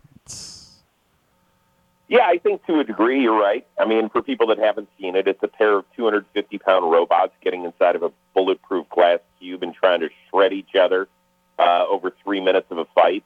I suppose the one thing that is a little bit different this year um, is that each bot is guaranteed four fights in the regular season, which is good, and they know their opponents at the beginning of the season. So it's almost like any other professional sports league, right? You don't get your schedule as you go, you get it before the season. And if you're anything like me, you know, if you're a fan of a particular robot, just like if you're a fan of the Baltimore Orioles or the Baltimore Ravens, when the schedules come out, particularly with the Ravens because the season is more truncated, you look and you say, okay, well, that's an easy win. That's a tough one. That's a coin toss. That's probably a loss, you know. And so that's kind of what you're doing as a BattleBots fan. And so you're saying, boy, if they don't win this first one out of the chute, they got to take on, you know, one of the top 10 bots out there in their next fight. So that's kind of maybe an added new wrinkle um, for season seven. It's cool. Obviously, it starts tonight on Discovery. I feel like, uh, Chris, you know how much the entire sports media landscape has been taken over by betting. Are we yet at a place where I can start betting on BattleBots? Here's what I would say to you. I would come watch our shows live when we when we do them. We do the whole season over like a two week span, and um, I would put it in your memory bank of what show you saw, and then sit around with your friends Yeah. tonight and say, "Man, oh man, I think this one's going to win." Right. Right. I just have a funny you do it. feeling. I have a funny feeling about this, Yeah. this one. Exactly. I just I like the engineering on that robot. Uh, I think you know their tip speed is really increased this year for their weapon. Um, so that's who I like, and that's the best way. But in answer your question, let's hope Yeah. in the future. Yeah, that day that day might come. Chris Rose is with us here on Glenn Clark Radio again. BattleBots back tonight, eight o'clock on Discovery. Chris, of course, you also know from John Boy and NFL Network. Chris, you know, I'd be remiss, obviously, having you on. I'm sure you've had to do this all morning. Um, just your reaction to what happened this week with Damar Hamlin, and like, is there any awkwardness for you, and like knowing, hey, this is a job and this is what we do, but like, is there any amount of uncomfortability that you have, like knowing they're gonna just keep playing football games this weekend? Well, you know, I think all of us as fans. I mean, I'm a fan first and foremost, and I've been a fan much longer than I've been covering the sport. Is that we do have to deal with that, right? I mean, how many times a month, unfortunately, do we see a stretcher come out and we're waiting for the thumbs up and things of that nature? Now, obviously, Monday night was an extremely traumatic experience for everybody involved um, whether you are a player that was on the field, a member of the Bills staff, or just simply a fan trying to enjoy what could have been the best and most entertaining game of the year. Um, how do we deal with that? You know, we're not going to stop being football fans, and nor should we. You know, it is a wonderful sport that does come with some inherent risk, and, I- and we all understand that. And I don't think there's anything that the league, that the players are could have done to prevent what happened Monday. Sure. What we can do is learn from it, right? And so there has to be some positives. First and foremost, the uh, most tangible positive is that Damar Hamlin's charity that he started has now raised more than seven million dollars. You know, let's not brush that off. No, I would say most people in this country, and even most people who cover football, did not know the name Damar Hamlin prior to Monday night. Would you agree with me? Of course, yes. Yeah. Now we know. Now we know what a great kid he is. We know about his family. We know about his upbringing. And when he gets out of this, he's going to realize, wow, I have maybe impacted the world in ways that I never thought were possible. At the same time, I think that we need to be better fans. And what I mean by that is we do have to have an understanding that these guys are putting their lives and their careers on the line every time they go out No to question. entertain. Do they get paid handsomely? Yes, all that. But we really have to have a better understanding, which means we have to stop sliding into their DMs when they ruin our fantasy week. We have to stop. Like, I'm a huge Browns fan. It's been soul crushing at times over 50 years, Hmm. and I've yelled at the television set. I'm guilty of it. But hopefully, at the end of the day, I still understand that these guys are human beings.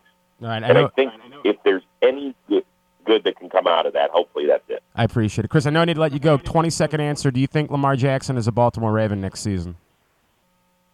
I do. Okay. I do, and I think that we've seen how important he is. And we've seen how important he is. That is that offense has been a mess without him. There's no question about that. All right, Chris. Really appreciate the time this morning, man. BattleBots tonight on Discovery, eight o'clock. Make sure you check it out. Thank you so much for doing this, man. We'd love to chat again real soon. All right. You got it, Glenn. My pleasure. Anytime. Just a couple of minutes there with Chris Rose as uh, he was busy doing his tour for BattleBots, but appreciate him squeezing us in. Uh, he still remains optimistic that uh, Lamar Jackson will they'll get things worked out with the Ravens. I obviously agree with him wholeheartedly about Lamar Jackson's value being more apparent than ever over the course of the last few weeks. It's always this dumb guy thing, like, you know, a guy that's not on the field, I, I wouldn't be paying him. Like, you idiot. Like, it's the exact opposite of that. He's, you're seeing how much more valuable Lamar Jackson is right now. What in the world are you talking about? So, Chris Rose and I agree about that particular topic. All right. Um, it's an interesting question from John Little Rock. Do you have any insight on T.Y. Hilton if the Ravens were interested in him or if he was interested in the Ravens? He might have been a better option than anything we have at wide receiver in Jackson or Watkins. You may have talked about this, but not sure. I definitely brought up like T.Y. in the in the in the same way that uh, who was it that was released this week? Was it uh, Washington, James Washington? Yeah, James Washington. I brought up T.Y. Hilton kind of in the same way. Like I, you don't have anything. It's not a good option, but you don't have good options. I get that T.Y. Hilton made a, a really nice catch uh, a couple weeks ago. I don't know what he did this week because I, I didn't get to watch. Um, oh no, I did watch. This was on maybe they, this, they played Thursday night. I Uh, did yeah, watch that yeah, game. So yeah. couple catches. I don't know, man. What happened on Monday night is all of a sudden made me completely forget. Like it feels like the Ravens game was five weeks ago. I, I like it really does, because it's like the world stopped on Monday night.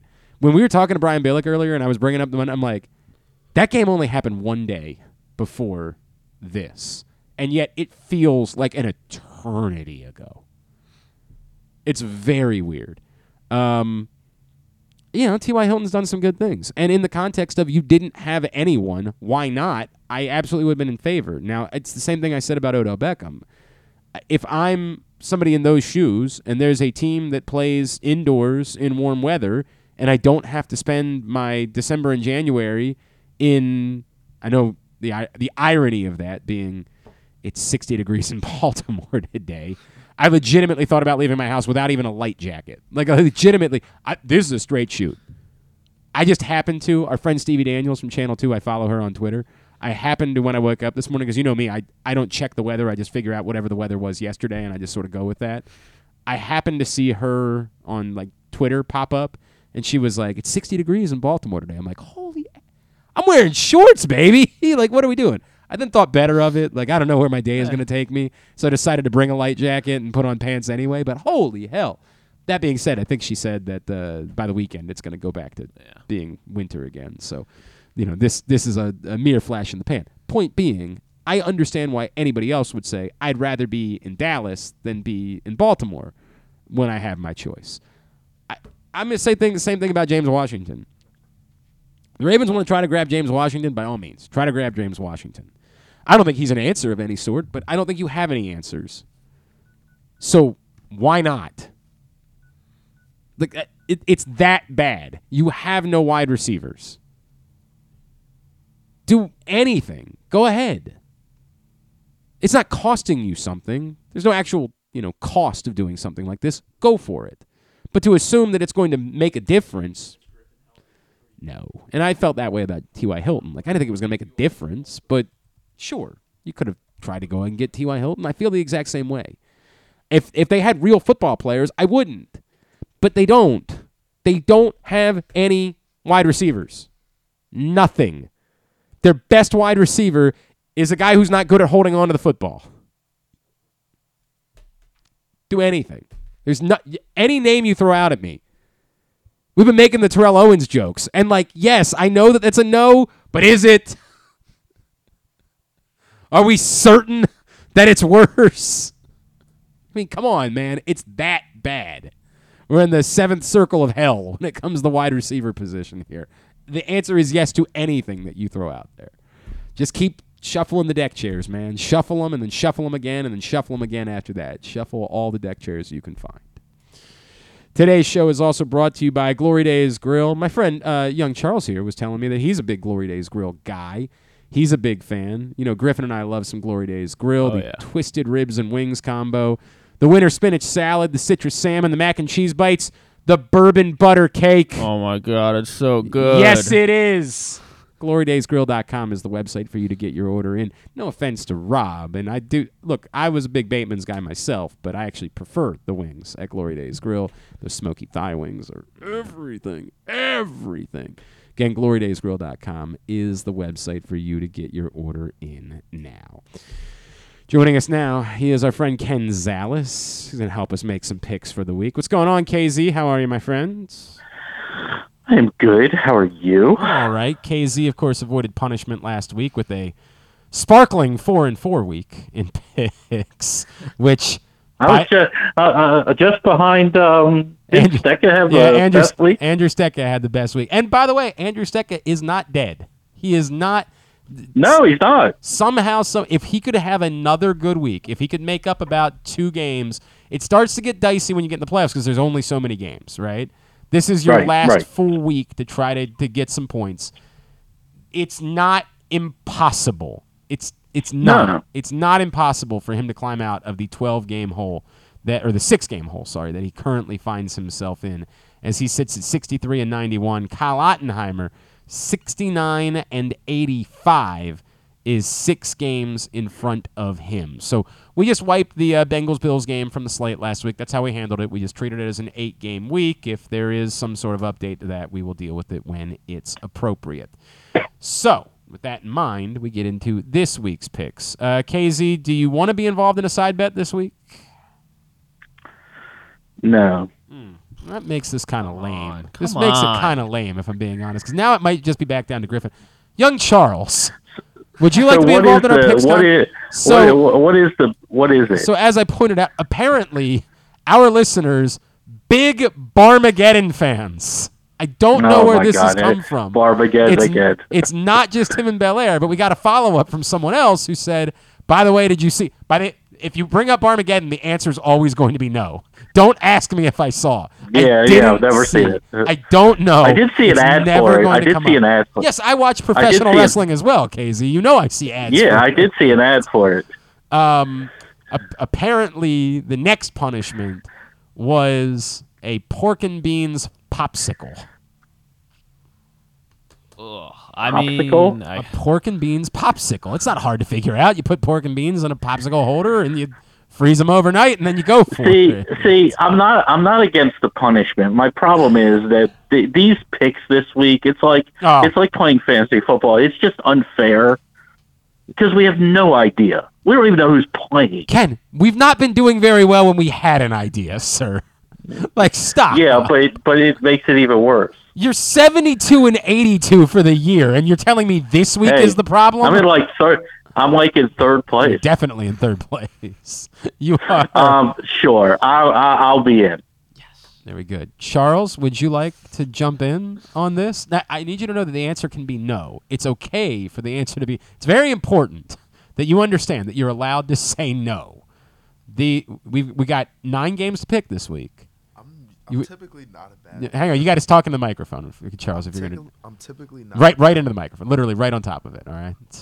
Typically, I do really well with picks. so Yes. I'll be in. Oh, Ch- All young. Charles is All going to join us. So there's four of us in for our side bet this week.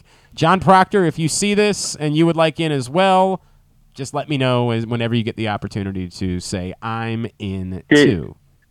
Did the other? Did, I'm sorry because I've been busy today. Did the did the punishment from last week Yes, happen Carson. already? Carson paid it off yesterday. Uh, we thought how was would- how was that? uh, the smell when he brought it in was like nearly made me gag. like Okay. Although honestly, I thought the garlic juice alone, like when he was messing around with that back in the kitchen, I could smell it Right. here, and that alone, Right. I actually thought was worse than the smell of the garlic juice and mouthwash combination. But it, Gotcha. he, you know, he did he did what he was supposed to do. It was over Okay. quickly. That's the only part about this particular punishment. It was over quite quickly, and then it was just you know on with your day. However, he is he is begged out of participating. Uh, Oh, young, okay. young Carson, after losing multiple times, said, "I don't want to do it again this week," and asked out of participating in this week's picks contest. So he's off the table, but Charles is in this week. We got nine games to pick. Picks are brought to you this week, uh, or just a reminder this week that gambling can be fun. unless of course there's a Yeah. pork, unless of course there's a pork and beans popsicle then it's not fun whatsoever gambling can be fun but you should set a limit and stay within it and remember if you or loved one has a gambling problem call 1-800-gambler 24-7 or go to helpmygamblingproblem.org for free confidential services All right, uh, nine games. That's the side bet for this week. We come into this week. I have no idea. The, the chart is all sorts of goofy. All right, now it's been fixed. Uh, we come into this week. I am tied with John Proctor atop the table, 75 and 79. Just a bang up job. First place for the year, 75 and 79. Ken Zales is three games behind us. Paul Valley is four games. Griffin is five games. Kyle Ottenheimer, Vice Worm, six games back. Andrew Stecca, it's not good, but he's not dead yet.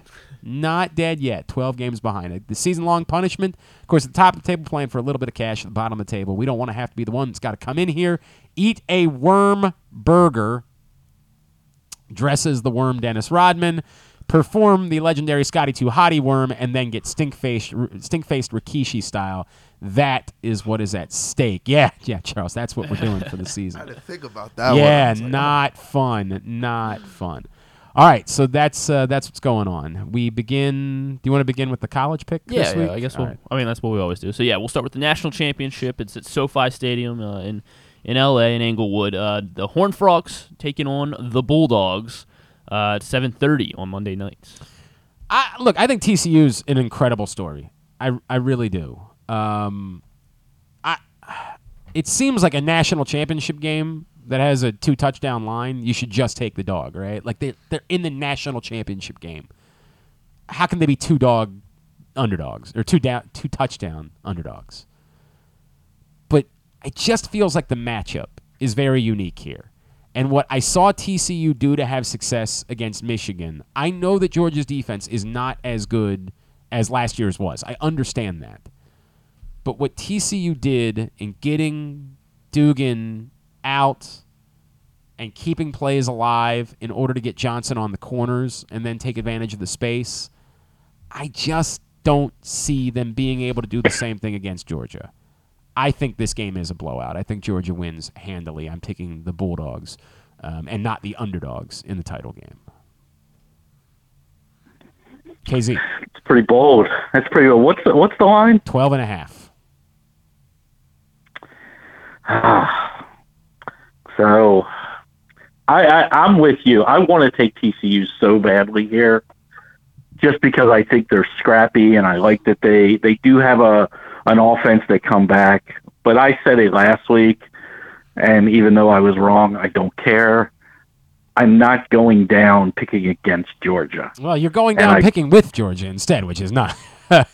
Well, but that's fine. But but what I'm saying is I'm not I'm not going to take TCU just because it's a nice story and things like that. And you know I I kind of put Georgia up with the Alabama thing. It's like it's dumb to most weeks to ever pick against Alabama. It's probably just as dumb most weeks to pick against Georgia.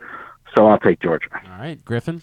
Uh, yeah, I feel the same way. I think uh, the, everybody, I think most of the public is on TCU, um, and I, I, I agree with you. I also think that it just doesn't seem like this game should be all that close, and I think Georgia, you know, back-to-back national champions, and they cover. So I'll take the Bulldogs as well. Charles.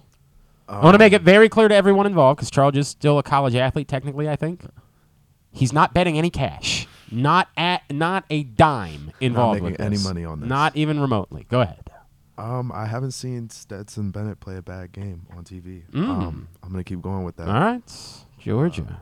yeah, of course, just got TCU it. got, the advantage of like three turnovers last week, and so that I don't, I don't, I'm with you. I don't know that I see, I don't think I see that coming. It, it helps to be a 30 year old playing college football. It does. There's a That helps benefit. a lot, to yeah.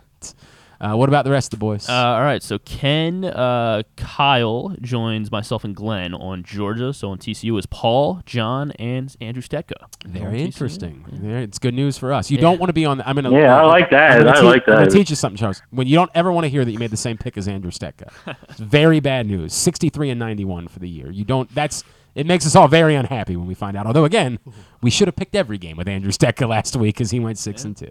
Next, uh, to Saturday Saturday afternoon at 4:30 on ESPN and ABC. Part of their Saturday doubleheader. The Chiefs are going to Vegas to play the Raiders, and the Chiefs are nine and a half point favorites. this is awkward, right? Like this is awkward because the obvious thing is the Chiefs appear now to be in a situation where they win and they get the bye, right? Like based on our belief that they're not going to make up the Bills Bengals game. So the Chiefs would have a lot to play for and the Raiders wouldn't have anything to play for. But the Raiders didn't have anything to play for last week and they came out to play. against the 49ers. And then there's the other thing, which is the Chiefs almost never cover big spreads. So, how do you measure all of that? I'm not going to do it this week. I'm taking the Chiefs. I'm taking the Chiefs. Yeah, I look. I, I what Stidham is this the quarterback again. I, I, They look pretty good he look he looked good, and we but against, we've a, seen this against a much better defense. It was, it was, and I, I just too much to play for. Who knows what what the NFL is going to ultimately do? But it does look like this is for the for the um, number one seed. I, I I don't like the number, but I'll take the Chiefs. Uh, yeah, I'm gonna take the Chiefs too. I mean, we, we keep saying that they never cover, but I feel like every time I've picked against them, I, I just haven't been able to pick Chiefs games right. Um, but this feels like a letdown spot for the Raiders too. Like they played really well last week, and I just don't think Stidham is that good of a quarterback, nor do they have that good of a team. So I'm gonna take the Chiefs to cover as well. All right, Charles. I'll take the Chiefs as well. I feel like last week, uh, Vegas, it was kind of one of those games. Uh, 49ers came in, kind of kicked them out of the bay to begin with. Seen all the Okay. seen all the 49ers fans in the stadium, and we're like, we'll play a little harder this week. But you know, like big decisions, like changing coaches, changing quarterbacks, that kind of motivation only ha- happens for a week, Okay. maybe two. All right. So I'll All take right. the Chiefs. All right. Uh, so the We should point out Charles is a football player too, by the way. So he might might you know X's and O's wise Ooh, know a little bit more So than maybe we I do. should just be Yeah, tailing right. him. Correct. Uh, the four of us are on the Chiefs. Everybody else uh, on the Raiders. So Stecca, Kyle, uh, John, Mm. I, and Paul. Look, I get it. the The, Chiefs don't cover big numbers, except against the Seahawks. It wasn't Yeah. quite as big, but it's the only bigger number, like more than a touchdown they've covered. I think all Didn't they? season. Co- did they cover against the Jags or no? Or that was the Jags push? No, I don't forget what the remember. I don't was. remember. I I don't right, move forward. Uh, s uh, also on Saturday, uh, right afterwards at eight fifteen, Titans taking on the Jags, the AFC South title game, and the uh, Jags are favored by six. Are we confirmed that Josh Dobbs is playing? I Who's- believe Do we so. know? I believe Dobbs is the, or yeah, yeah, it's Dobbs. And he actually looked kind of good, but uh, this is way just too much. I, I feel very strongly about the Jaguars. Give me the Jaguars. Yeah, I, you stop you stop Henry, it, it's over. They they just crushed this team uh, last week um, or a couple weeks ago. I, I, I just the Jags are playing good football. I'll take the Jags. Um, that's kind of how I was thinking too, but I, it just feels like a weird spot. I don't think I fully trust the Jags yet, and it's Mike Vrabel, Mike Vrabel as an underdog, and I'm just I'm gonna take the Titans Okay. because getting points, why not? I get it. I get it. It's six points we're talking about. Charles. I think this could be the game. Uh, Malik Willis steals Trevor Lawrence's shine, and I'm gonna take uh, Mike Vrabel as well in his experience. Wait, wait, but I thought the they were, I thought they were playing Dobbs. I thought that was the deal. It's not the Titans.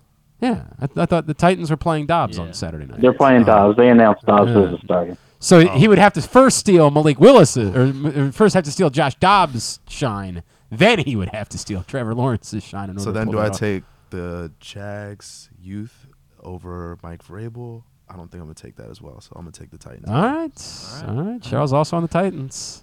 Uh, all right, I'm on the Titans, Charles on the Titans, and then Kyle and Andrew Stecca on the Titans. Yeah, everybody else is. Got on bad Jags. news. I'm so sorry. I'm so sorry.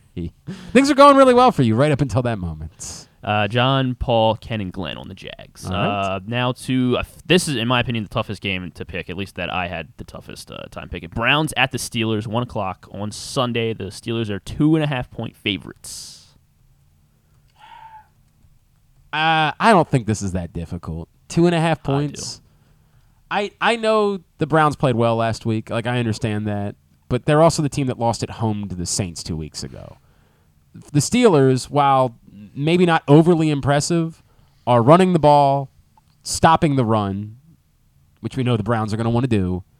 And while I'm still not overly sold on Kenny Pickett, like you can't deny that that kid has moxie and that has handled himself in big moments. And with it only being two and a half, Pittsburgh. Yeah, I, feel the same way. It's only two and a half. Um, Pittsburgh's playing well. I mean, they got a shot at the playoffs. They have everything to play for. Uh, Cleveland's just playing out the string. Uh, looked good last week, but actually looked good against the really bad football team. So, uh, and the Steelers are not a bad football team right now. So, I I'll, I'll take Pittsburgh. So the stat I saw was since 1990, teams that are eliminated playing a team that has to win to try to get to the playoffs, th- they cover at a 60% rate. I'm going to guess most of them weren't two and a half point dogs. Yeah, I, well, yeah, but still, it, it's it's like the angle because the angle is that the Brown, like I think the Browns have played a little bit better, especially at the Last week half they played last- better. yeah. They did not play better two weeks ago. Steelers are playing tight, but it's still also you know Mike Tomlin is going is going for that winning season, and yeah, I mean two and a half is a low number, so I- I don't feel good about it, but I'm going to take the Steelers as well. All right, Charles. Yeah, he just mentioned it. Um, those players know they're playing for that uh, winning record, And it uh, seems to matter to they're them. Like it really weirdly Oh, seems it's gonna matter to them. Yeah, Like it matters. They respect Tomlin that much, so Mhm. I think they're gonna win big against the Browns. It is a clean sweep. Ooh, All of us on everyone. the Steelers. Everyone Yeah, on the we have a sheep slaughter How- here. How coming. about that? How about yeah? It feels like that was a bad decision then on our part. Uh, to the four o'clock window, the Giants at the Eagles. Uh, Eagles playing for a one seed. Giants resting of everybody. Presumably, they haven't like confirmed that, but obviously based on the line, the assumption is that's Mhm. what they're and doing. uh, because they can't move from the six seed. But yeah, 14 points uh, is the Eagles' favorite. As the Eagles are favored by.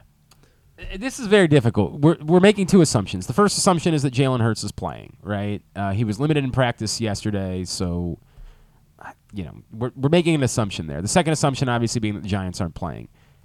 Even in those circumstances, like there's this weird bit where if you get comfortably ahead late in the game, you still might choose to kind of rest some guys, and that can screw. 14 points is just such a massive number. It's just so big. But I don't know. I'm just. I, I feel like all I'm doing this week is riding with teams that have a chance. That I feel. Just give me the Eagles.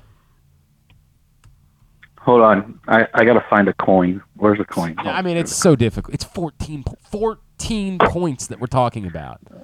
Like, uh, F- Philly, because I guess I guess the alternative for the Giants is Tyrod. Is that Um, right? I, a lot of teams try to go with like their third quarterback in these circumstances because you don't want to get Yeah, your backup I- I- either. I, I am not convinced that that Hurts is playing number one. Um, but I, who knows? It, it we don't know who's playing. I'll take Philly. I think they're the better football team, so I'll take Philly. Uh, yeah, I'm gonna take Philly too. Um, yeah, better team. I think they, they want that one seed. Um, so I like I like the Eagles. Uh, the games in Philly, they kind of got embarrassed losing the Saints last week at home. Um, so I'll take Philly as well. It's just such a big. n- I, like we're the number is just so Yeah, it's- it's staggering, right? nuts. Like it's staggering nuts. this number. Uh, By the way, they don't have a third quarterback on their roster for what it's worth. So Can you- presumably it would have to be Tyrod. Ken, you said Eagles, right? Yes. Okay, so They do the have they do have Davis Webb on the practice squad. I guess There they can go. play Davis Webb. Big, Ah. big Davis Webb game. Yes, correct. Uh, Proctor and Stecca on the Giants. Those are the only two. I, but you know what? I don't even think that's crazy. It's 14 points that we're talking about. Like that's nuts. A goofy, anything goofy. They could be up by 20 late, and Davis Webb throws a deflected ball. You know what I mean? Like it, 14 points is just crazy, man. I I get it. Go ahead. Uh, By the way, picks are also brought to you this week by PressBoxOnline.com slash offers, where there are tw- plenty of great offers available for you for signing up for sports betting, including $200 in free bets from DraftKings after you place your first $5 bet or $1,000 in risk-free bets from BetMGM. Time is limited. Take advantage of these offers. PressBoxOnline.com slash offers. Uh, staying in the NFC East, uh, the Cowboys at the Commanders, also at 425. This one's on Fox, and the Commanders are seven-point underdogs at home. Well, they they the- announced this morning that they're playing Sam Howell. Yes. Um, Sam Howell. It's just so weird, right? Like it's it's a weird spot because there is some world in which that guy thinks this is his only ever opportunity to do something and plays like a million bucks, but it's Washington and I'm Dallas. We believe is going to have something to play for because the, I, it's hard for that. Like if they look up and like at halftime and Philly is up 48 to zero, then yes, they might pull all of their guys in the second half, but and by the way, we all just picked Philly to cover 14 point spread, so maybe they like maybe that's relevant here. Um, but that's the only way that they could pull guys in this game is if they know that Philadelphia is comfortably like, and not just two touchdowns ahead, like five touchdowns ahead. So with Dallas having something to play for, I think we all. I mean, I think Dallas has to be the pick. I want to pick. I really wanted to pick Washington here because I think Sam Howell was QB one coming out, um, and I kn- and I know I was in the minority, but I thought he was the best quarterback coming out last year. Uh, it's just so hard because of the Dallas thing. Like, do you have something to play for, and how long do your starters play? You're obviously the better team. Washington's in disarray, but then Glenn made the best point. What if this is the one chance? And what if this changes the fact that Washington decides not to take another quarterback next year after they move on from the thousand of quarterbacks that they already have? But I'm still going to take Dallas because they have something to play for. Yeah, pretty simple. Uh, I'm taking the Cowboys as well. I'm gonna take the Cowboys as well. I love Ron Rivera, but there is just so much going on with just in the quarterback situation alone. You don't want to support Major Tuddy? Oh yeah, right. That Oh, guy. that- Oh, my God. That guy won't last as long as the gobbledygooker. Oh, God. Poor not Major. Even, not even as long as the Sean Taylor statue, but Oh, is that still up? yeah, that's still up. But Oh. that'll get down at the end of the season. I would like to hope that maybe they think about that again. Maybe they reconsider the possibility of what they're doing there. Jeez. Quite a marketing program over there. Yeah, they do run things quite well. what about everybody else? Uh, it's clean sweep. Everybody is on Dallas. Understandable. Yeah. Oh, good. This is this is fun this week. Yeah. Yeah, it's a weird week. I think, by the way, I'm pretty sure Yeah. Charles and I picked every game the exact same way so far. I'm I'm pretty sure you and I did too. Oh boy. Well, so that- far. we could we could all be enjoying a delicious pork and beans popsicle next week. Chargers at the Broncos. The Broncos are two and a half point underdogs at home. The Chargers, I guess, they win and they get the five seed. Why is it only two and a half? Is the the, thing that stands out? Like I get okay. Mm. The first thing is that obviously Denver played better last week against Kansas City, so that's the first thing that stands out. Um, two and a half. I, you have to take the Chargers. Like I, I guess the only thing I always come back to this is there some world where the Chargers don't really care about the five seed and they're prioritizing health for the playoffs over avoiding the Bengals. And I talked about this yesterday. If I were a coach, the five versus the six, as much as everybody else is talking about the difference between the top three teams and facing one, if it's Jacksonville, I think I I am buying into Jacksonville. Like I think that's a tough game. I think assuming it's just definitely a better option, I get it, the comparison you're making, but I think that's tough too. Um, the step beyond that being if you're going to do anything in the playoffs, you have to beat the good teams at some point. I would value personally keeping my players healthy and not risking injury over which team I'm traveling on the road to face in week one. That's me. So I guess there is some thought that maybe Brandon Staley feels the same way, right? That he wakes up on Sunday morning and says, guys, we just don't care about the five seed the way that you guys care about the five seed. We care about making sure that Justin Herbert, who I'm not sure if you've heard, his ribs are jello.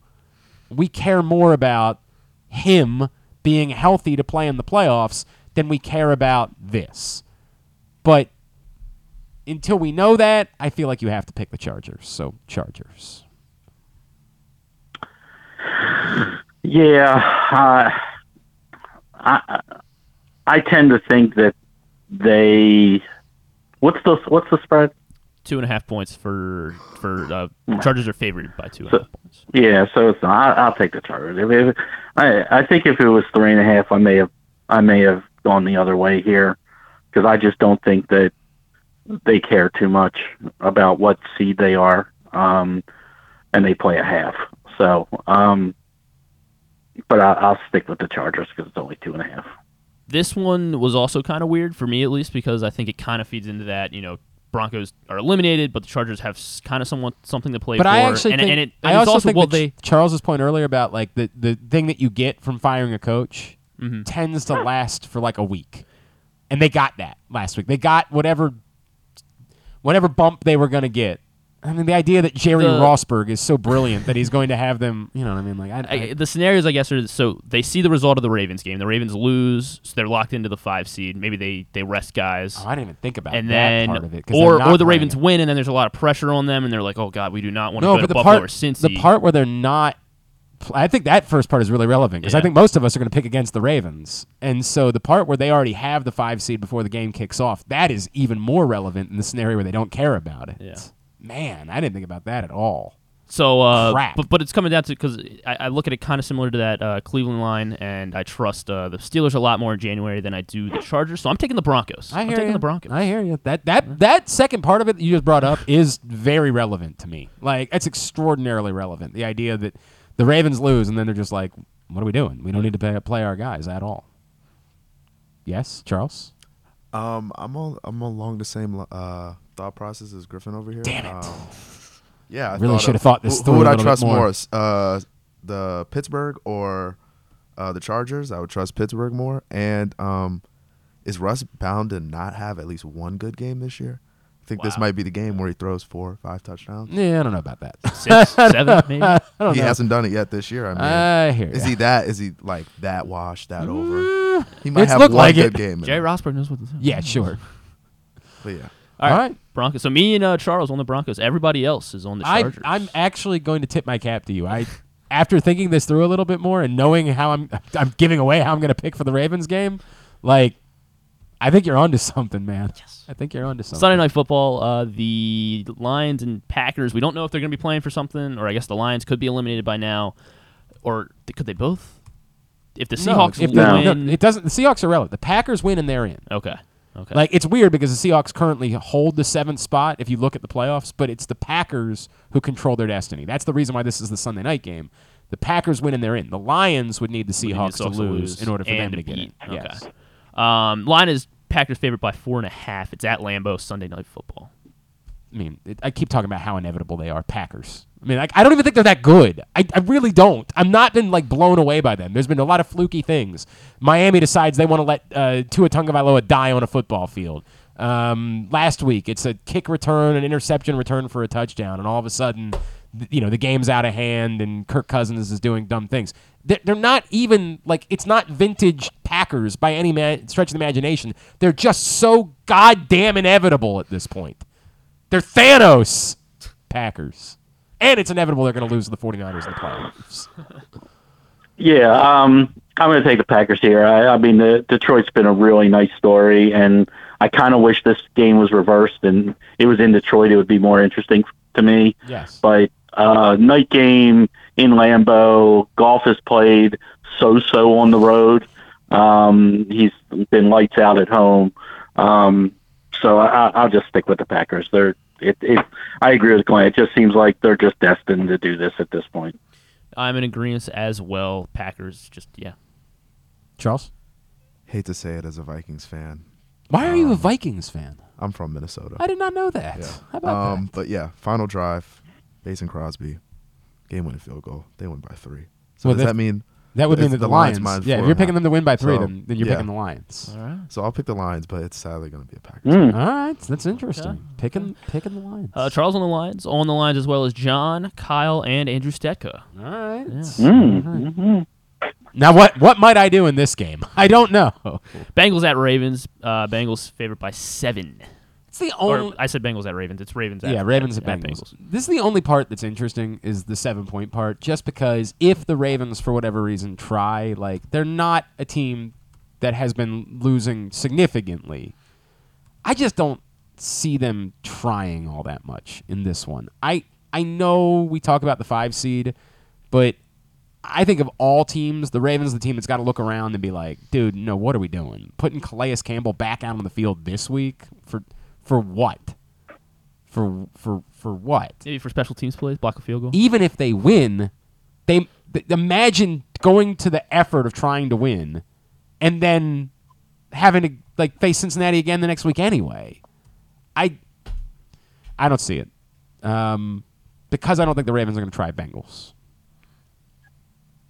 I think the Ravens are going to try, and I'll still take the Bengals. Okay. okay. Uh, yeah, I. I, I mean, let me be fair. I think the players that play are going to try.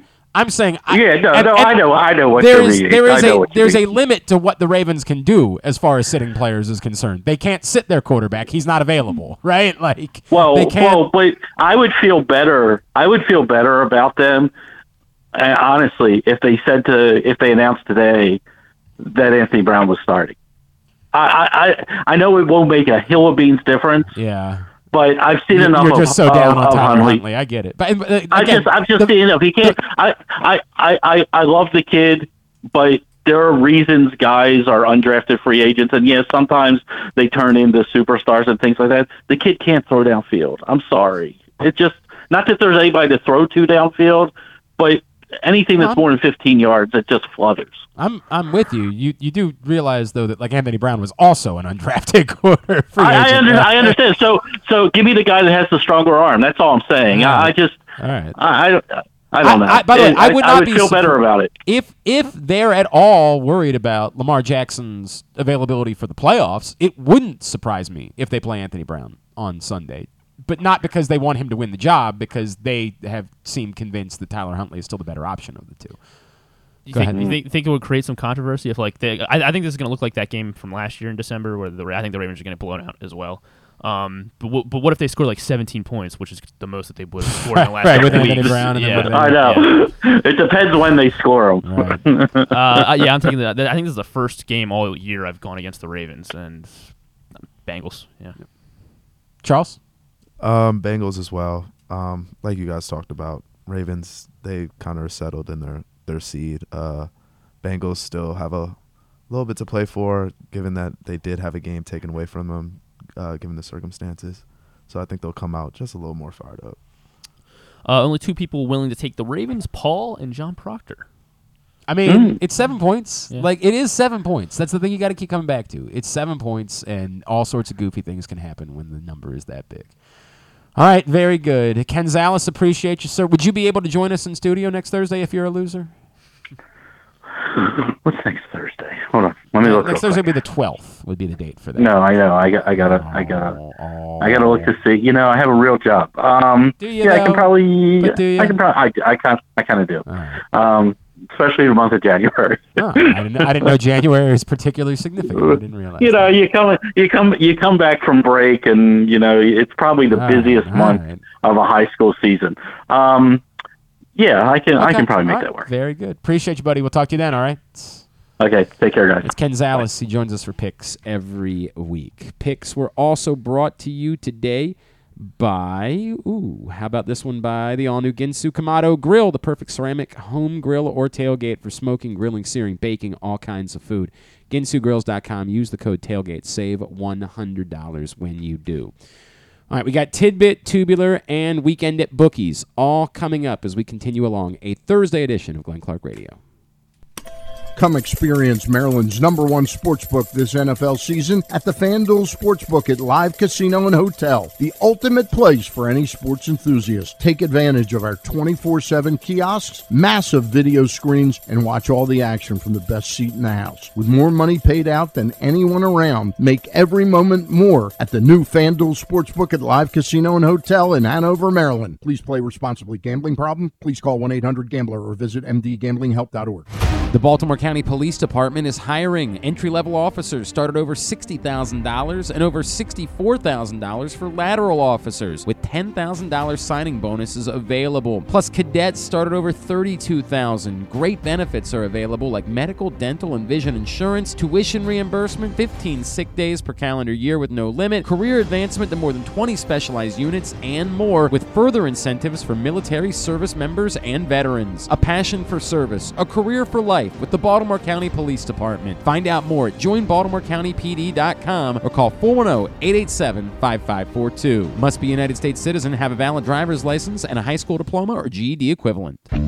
Make the most out of every day in your Toyota RAV4. Available in hybrid or gas only models. A RAV4 can get you where you want to go in style. Check out buyatoyota.com for deals on new RAV4s from your local Toyota dealer today. It's the perfect time to sign the young basketball fan in your life up for a membership in the Retriever Kids Club. It includes free youth admission to all regular season UMBC home games, plus a t shirt and a drawstring backpack. Membership is only $35. It makes a great gift. Visit UMBCRetrievers.com slash kids club for more info. Membership is available for kids 12 and under in the Retriever Kids Club. Again, UMBCRetrievers.com slash kids club. The latest edition of Press Box is available available now, and it's our annual Best of issue. On the cover, we recognize Orioles catcher Adley Rutschman as our 2022 Mo Gaba Sports Person of the Year, and he sits down with us to discuss how his arrival in Baltimore was simultaneous with the Birds' turnaround. Also inside, we recognize the top people, performances, and moments of the year throughout the local sports scene. Pressbox is available for free at over 500 area locations, including 60 Royal Farm stores, and you can always find the entire edition as well as the best daily coverage of the Orioles, Ravens, and Terps at PressBoxOnline.com.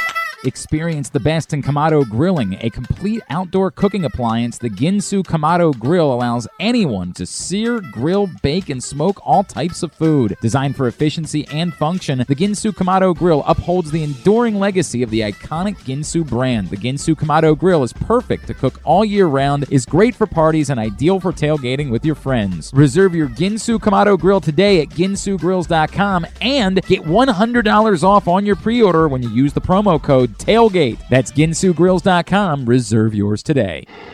Join Glenn at halftime of every Ravens game for the Project Game Day halftime show at facebook.com slash pressboxsports. We apologize in advance. There's not much we can do about his face. Uh, this was an update that the Buffalo Bills sent out this morning, and I meant to share it earlier. I apologize. Per the physicians caring for Damar Hamlin at the University of Cincinnati Medical Center, Damar has shown remarkable improvement over the past 24 hours. While still critically ill, he has demonstrated that he appears to be neurologically intact. His lungs continue to heal, and he is making steady progress. We are grateful for the love and support we have received. I think there was still some nervousness uh, 24 hours ago about whether or not the the Bills would even be up for playing a football game this weekend, um, as they're scheduled to play the Patriots. And I think the amount of good news that's come in on Damar Hamlin has gone a long way for them to be willing to get back out on the field. It's still a bit. We, for example, that's a significant game this weekend, right? Like the Patriots, it's a win and they're in. The Bills, who knows? I mean, like I don't, I don't know what it means for the Bills at this point. Um, but it's still relevant. It's still a relevant football game. Griffin and I decided we weren't going to include it in uh, picks this weekend just because it's just so it's so impossibly unfair to talk about where the Bills are emotionally going into a game like that that we just said we don't even want to have that conversation. We're going to leave it out altogether when it comes to picks. So, but obviously, uh, good news, and you hope for continued good news with Damar Hamlin. All right. Um, hey, if you have not picked up the print issue of Pressbox, don't know what it is that you're waiting for. On the cover is Adley Rutschman, our Mo Gaba Sports Person of the Year. It is our annual Best of issue. It's available right now for free at your neighborhood Royal Farms, any of the hundreds of locations around town where you find it. Read it all at PressBoxOnline.com. I've been meaning to. Uh, one of the things I wanted to do was to take every day and kind of highlight one of the various best ofs in there. Um, how about how about this one? Best perseverance. Do you remember this story from last summer? Former Maryland third baseman Jose Cuas was working for FedEx in 2018. In May 2022, he was making his major league debut with the Kansas City Royals as a pitcher. You know, that old story. Jose Cuas converted to a sidearm delivery as he trained while also delivering packages and was eventually signed by the Royals in 2021. He finished the season 4 and 2 with a 3.58 ERA in 47 appearances. That's the type of thing. A lot of these things you'll remember and just want to celebrate. Some of these things you've forgotten during the course of the 12 months. That's the idea of the best of 2022 issue, which is available right now. Let's get a tidbit. Tidbit brought to you by UMBC basketball tonight. UMBC back in action at Chesapeake Employers Insurance Arena. Check out the Retrievers as they take on Albany, 7 o'clock. Get your tickets at umbcretrievers.com. Experience game day at the Peak, and then the women are at home Saturday night against Bryant. Again, you can get your tickets umbcretrievers.com. What you got? Uh, this one's a little bit old, but on Monday Night Football two weeks ago, uh, Austin Ekeler had two rushing touchdowns, and he joined one other player as the only players in NFL history to have consecutive seasons of 10 rushing touchdowns and five receiving touchdowns. Uh, and he also is now on a list of. Ooh, this is, by the way, this is a bigger deal. Okay. I did not see this. Thank you, Brian Powell. Apparently, CNN reported this morning Damar Hamlin's agent Rob Butler told CNN that the injured Buffalo Bills player is awake and has been holding hands with family in the hospital. Wow. That is. Yeah. I don't know. That one kind of hit me, man. like that. That hit me. Wow, that is a, that is a big deal. Right, sorry, I apologize. No, That's- you're uh, no, you're good. You're good. Um, so, but he does also join a list of uh, running backs that have uh, a, a list of 18 running backs that have scored 10 rushing touchdowns and five receiving touchdowns in a season. Um, so obviously that's a long list. I guess uh, can you name the mo- the 10 most recent to do it? Say the numbers one more time. 10 rushing touchdowns and five receiving touchdowns in a season. Ekeler just did it back to back. The ten most recent Yes. to have done that. Yes. I'm trying to think of how far we go back. Do we go back as far as Marshall Faulk, for example? Yes, we do, and he is also the only other one to do it in consecutive seasons in 2000 and 2001. Um, that's always my stock answer whenever it's rushing and receiving. It's always going to start with Marshall Faulk. Uh, Chris Johnson. Uh, not Chris Johnson. You can go ahead, Charles. You're allowed to absolutely. Uh, Curtis Martin. Not Curtis Martin. Is that because of time or because he didn't do it? Because he didn't do it. Did not do it. Okay. Um, Kamara. Yes, Alvin Kamara did it in 2020. McCaffrey. Not Christian McCaffrey. He is not on this list. Only other one I can think of is Tomlinson. Not LT. No. Really? No. That's also surprising. Um,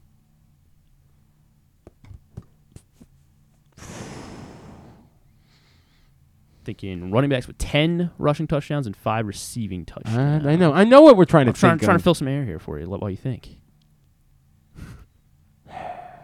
Maurice Jones-Drew. Not MJD. Ray Rice. Not Ray Rice. There is a Raven though. There is a Raven. There's a Raven. Very recent. Oh, uh, McGahee. Not Will. Justin McGahee. Forsett Not Justin Forsett. Even more recent. Oh wow. with five. There's a Raven more Yeah. Oh, recent. than- Le'Veon Bell. Not Le'Veon Bell. We didn't do it with the Yeah, he Ravens did. for sure. He is not on. Le'Veon Bell's not on the list. Um, there's a Raven more recent Justin Forsett that had five receiving touchdowns. Yeah, very And- surprising. Give you the year. Va- uh, Okay. Mark Ingram. Mark Ingram did it I don't in remember that at 2019. all. He had a great season. I know he did, but I just don't remember him having five receiving touchdowns. Jeez. Um, Jamaal Charles, Yes, Jamaal Charles, 2013. Matt Forte, Not Forte. Arian Foster. Not Foster. All right, you're gonna have to start giving pointing us in directions. All right, this guy did it in 2017 with a, a West Coast team. with a West Coast team. 2017 with a West Coast team. And now he, he is now out of the league. Now out of the oh Todd Gurley. Todd Gurley, yes. I didn't know that. I, I mean, I, I sure. with the Rams. Okay. Um, let's see. Then we had one in 2003, one in 2000, the same year that Marshall Faulk did it. Sure. Just no problem. Corey Dillon. Not Corey Dillon. 2000. Uh, Edrin James. Edgerrin James with the Colts in 2000, and then I'll just uh, do, do, get the guy in, two, in 2003, and then we can, and I'll give you, and I'll give you the rest. Sure. Oh, it's just easy then. You got it. Clinton Portis. Not Clinton Portis. He was with the Packers. Ahman Green. Ahman Green, yes. Ahman Green did this, and then also, uh, Uh, what was the year for the other one? uh, that that was Ahman. He was the last one I was gonna ask. Oh, well, you, you said I, I 10. well, I was cutting, I was cutting seven. off because they're Oh, they're, okay, they're a little tough. All right, go They're a ahead. little Who tough. is In '89 it was Dalton Hilliard, Marcus Allen in 1984, Well, okay, Marcus Allen's pretty famous. Probably could have gotten there eventually. Wendell Tyler in 1981, Nope. O.J. Simpson in 1975, along with Chuck Foreman, Gale Sayers, Abner Haynes, and Jim Brown. This is more than 10. Oh, I, well, I'm giving you the whole full list. Oh, for God's sakes. And Jim Brown was the fun, the By the first way, one. I'm not even kidding about this. They, were, they announced the Hall of Fame finalists last night, and there was somebody on the list that I did not know at all. Like, and it's not fair. I, I knew him, but like I couldn't. I was like, Hall of Fame, Albert Lewis. Albert Lewis, former Chiefs and Raiders cornerback, is a finalist for Hall of Fame induction, and I have never seen Albert Lewis's name in the conversation of the Hall of Fame, like ever. I'm so befuddled by the inclusion of Albert Lewis on this list. And recent too. What do you mean? Pretty recent, 80s, 90s. I was thinking it was. Gonna Well, be like I've heard Albert Lewis's name that they had to bring back into the ballot. No, this is like this is on the same group as everybody else. This isn't like a, a committee thing where they try to get somebody on. He is on the same list as Jared Allen, Willie Anderson, Rondé Barber, and Dwight Freeney, and Devin Hester, Torry Holt, Andre Johnson, Darrelle Revis, Joe Thomas, Zach Thomas, Demarcus Ware, Reggie Wayne, Patrick Willis, and Darren, Darren Woodson. I, Albert Lewis is a finalist for the Hall of Fame. Sure. Sure. I no luck. offense. Good luck. I'm sure he's more deserving than Anquan Boldin and Steve Smith. I'm sure though and Fred Taylor, who also didn't make the finalists. I'm sure that's the case. Very weird bit. Tubular is brought to you today by uh, the Stan the Fan Variety Hour, which will return. That is a promise. Um, Stan's been dealing with some family stuff this week. Had uh, someone in his family pass away. We're thinking about Stan. He will be back with us tomorrow morning, by the way, here on GCR. But um, Stan will be back with his normal shows. I believe next week is when that will start again. Uh, here's what's coming up tonight, totally tubular wise. Maryland basketball travels to Rutgers, take on Cam Spencer and the red hot Scarlet Knights, who just knocked off Purdue. So great, exactly what Maryland needs right after getting their asses handed to them by Michigan on Sunday. Big Ten Network tonight at 6:30 for that one. CBS Sports Network. Towson's on TV tonight as they host Drexel at 7 o'clock. ESPN Plus, Army's at Loyola at 7, Albany UMBC, we're just talking about that at 7. Big Ten Hoops and tonight on FS1, Purdue, Ohio State at 7, Indiana, Iowa at 9. Everything else, college basketball wise, go to glennclarkradio.com. ESPN's got Capitals Blue Jackets at 7, TNT Celtics Mavs at 7.30, Clippers Nuggets at 10. The golf season gets underway today because, sure, why not? The PGA Tournament of Champions, round one at 6 o'clock on the Golf Channel from Hawaii. Uh, non sports wise. Uh, of course, season eight premieres of Battle BattleBots on Discovery. That's right, starring Chris Rose. Uh, Michael Cera is going to be on Celebrity Jeopardy on ABC. You were not going to include that if Chris Rose wasn't on the show. Today, I well, I guess I wouldn't. It wouldn't have been a highlight. Okay, okay. Because there's not a whole lot of highlights actually tonight. Uh, let's see. Jordan Peele will be on Seth Meyers. Laura Dern's gonna be on Jimmy Kimmel. I do love Laura Dern. I'm I not do, gonna yeah. lie. I love Laura Dern. Uh, and those, those Didn't she like briefly date Baron Davis or something like that? Like something very random. Did she? Wasn't she dating a basketball player at one point? And it was just utterly and completely random. I would like for you to get the bottom of that. It's very important to me. I can't wrap up the show without knowing the information about that. I swear to God. Maybe maybe there was just a picture of them kissing or something like that. Like Laura Dern's dating history. Just dot just- com. What do you find, Charles? What do you got? I found Baron. Is it Baron Davis? Was I, I right found about that? Wow. Laura Dern and Baron Davis, and it's the most random thing that the internet had ever seen. She attended uh, UCLA when she was younger. But she, I would assume she's a little bit older than Baron he was Davis. a third overall pick in the '99 draft. well, right. Guard played his college hoops at UCLA. Coincidentally, Dern also briefly attended. But would they have been there at the was same time? I, I guess Baron Davis is older than I thought he was, but not. I still think Lauren Dern's Baron Davis. Baron Davis is 43. This is important. I'm sorry. I'm sorry, Andrew Uh, Stecca. this was a couple years ago. Okay. Yeah, I, I'm aware. Laura Dern is 55. So yes, they're, they're 12 years apart. So they definitely wouldn't have been at UCLA together. Like, They're both in their 40s. I, no, I have 40. no problem with the fact that they are dating. It's just there's no logical reason why there was a connection between Baron Davis and Laura Dern. Good for both of them. She's a big booster. Is that I, it's just her relationship with UCLA? That's what made it happen. I don't know. Very weird. But I'm I support it for the record. Anything else? Can we wrap up? It's twelve Uh, yeah, o'clock. yeah, we got to go. We got the rest of it. up at show to do. GCR.com. Very good. Don't forget pressboxonline.com slash offers for all of the best offers for signing up for sports betting in the state of Maryland. Thanks today to Brian Billick. Thanks to Rob Ambrose. Thanks to Chris Rose and to Ken Zales. We'll get all of it up in the greatest hits section of the Oh my God, it's so good. tab at glennclarkradio.com. Stan the Fan is in studio with us tomorrow. New Navy football coach Brian Newberry is going to join us on the program tomorrow. Rocky Boiman from uh, WLW out in Cincinnati. He's always our regular. We'll preview the Bengals with him. Bo Smolka, stuff and things. Stuff and things. Very good. Thanks to everybody at Pressbox, all of our great sponsors and partners, including FanDuel Sportsbook at Live Casino and Hotel Maryland, Baltimore County Police Department, Problem Gambling, Glory Days Grill, Royal Farms, Costas Inn, the Maryland Jockey Club, Great Eights Memorabilia, Maryland Vascular Specialist, the all-new Ginsu Kamado Grill, UMBC Athletics, your local Toyota dealer, buyatoyota.com. Thanks to Charles. Charles, are you on social somewhere that people can be following you? I am on social. Uh, Instagram, Charles AP28. You know, just me and Young.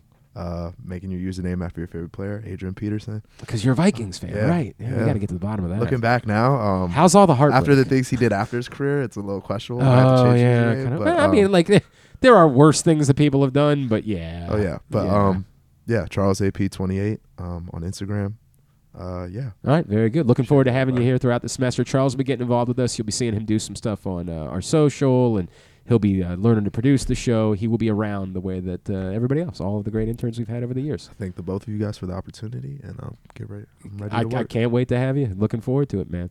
All right. Uh, thanks to Griffin at Griffin underscore Bass. Follow us Twitter, Instagram, and TikTok at Glenn Clark Radio. Have a great Thursday night. Go Maryland, Towson, Loyola, UMBC. Duke sucks. Weekend at Bookies is coming up next.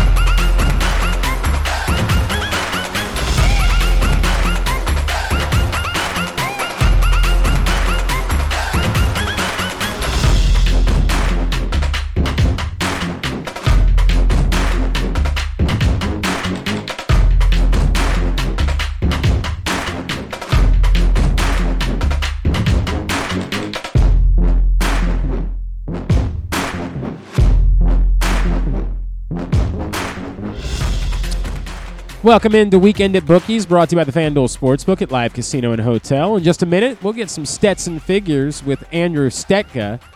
And then later on, we'll check in with our buddy Brad Kronthal from Alloy Sports. I believe Alloy just recently launched their NBA platform for you to find some strategies to win your bets and make some money. So we'll look forward to that as well as talking about the week in the NFL. That's all on the way here on Weekend at Bookies. Don't forget Fight Night, Saturday night. Gervonta Davis, Hector Luis Garcia. I was informed by the folks in the FanDuel Sportsbook at Live Casino and Hotel.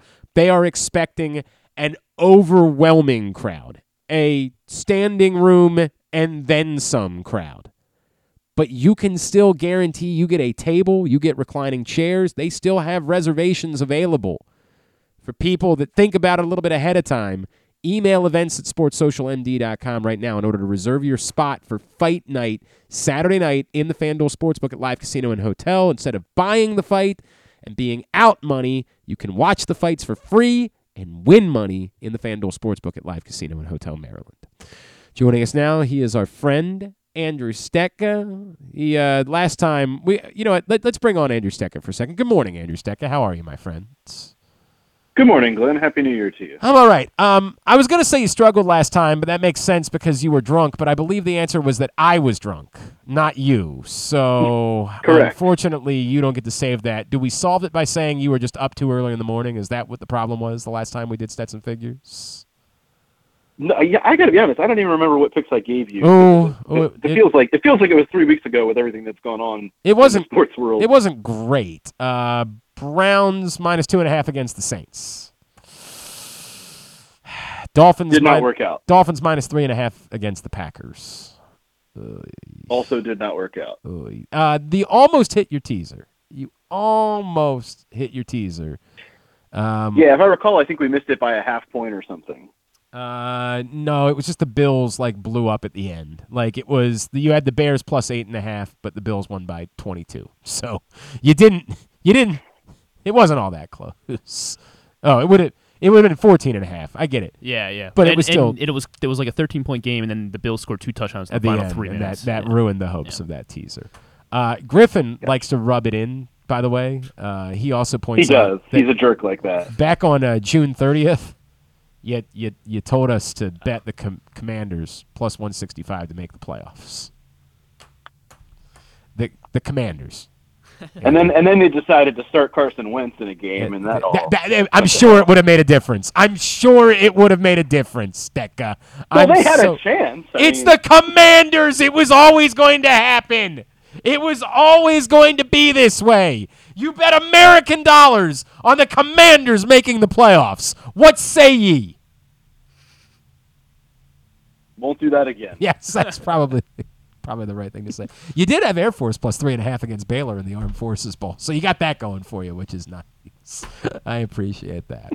All right, what do we have for this week? Where are we starting with Stetson figures?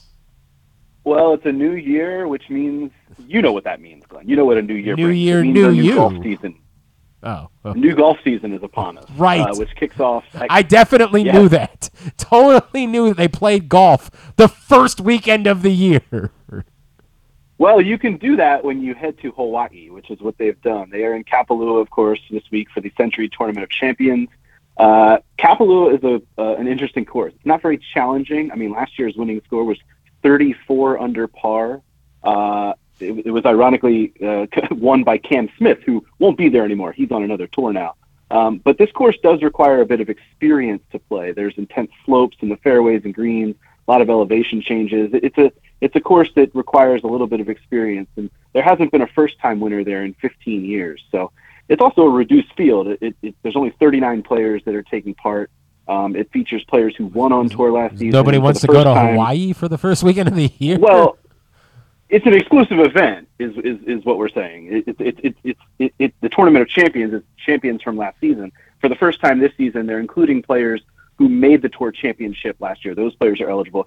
As I said, they've lost a few players, including the defending champion, Ah, right. to another tour. Right. So they're they're adding to the field a little bit, but it still is a short field. Um, and because of the short field, you can get some plus money value on players to finish in the top ten. So because you only have to finish in the top 25% of a field to finish in the top 10 rather than the top 6.5% or so, you can find value there. So with all of that said, the guy that I'm targeting this week is Sung Jae Im. Ah. Uh, I really expect a big season out of Sung Jae Im, and it's going to start here. You and me he both. has two, yeah, he has two prior top 10 starts in Maui. He finished T5 and T8 uh, at, at this tournament before. He also has four top 10s in his last eight starts. So you can get Sung Jae Im plus 120 to finish in the top 10. I'm also going to sprinkle a little bit on him to win outright at 17 to 1. Well, that's insane.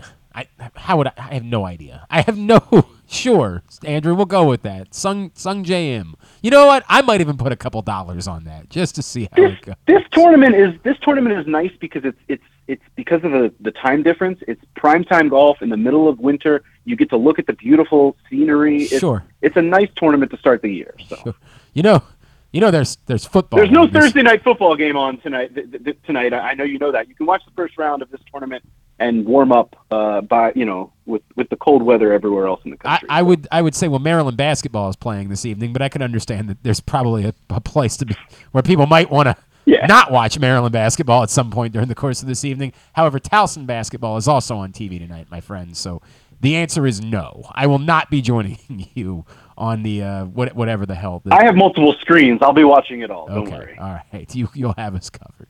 Next, where are we headed? Uh, we're going to go to the NFL next uh, for that Browns Steelers game. Uh, the total in this game has moved a little bit this week, but it's right back around where it started at 40 and a half. Uh, Cleveland is averaging just 12.6 points per game since Deshaun Watson took over. Uh, and the Steelers have also been really good defensively since TJ Watt came back. Uh, the Browns have also been very good defensively of late. They've moved to sixth in DVOA defensively in the last six weeks.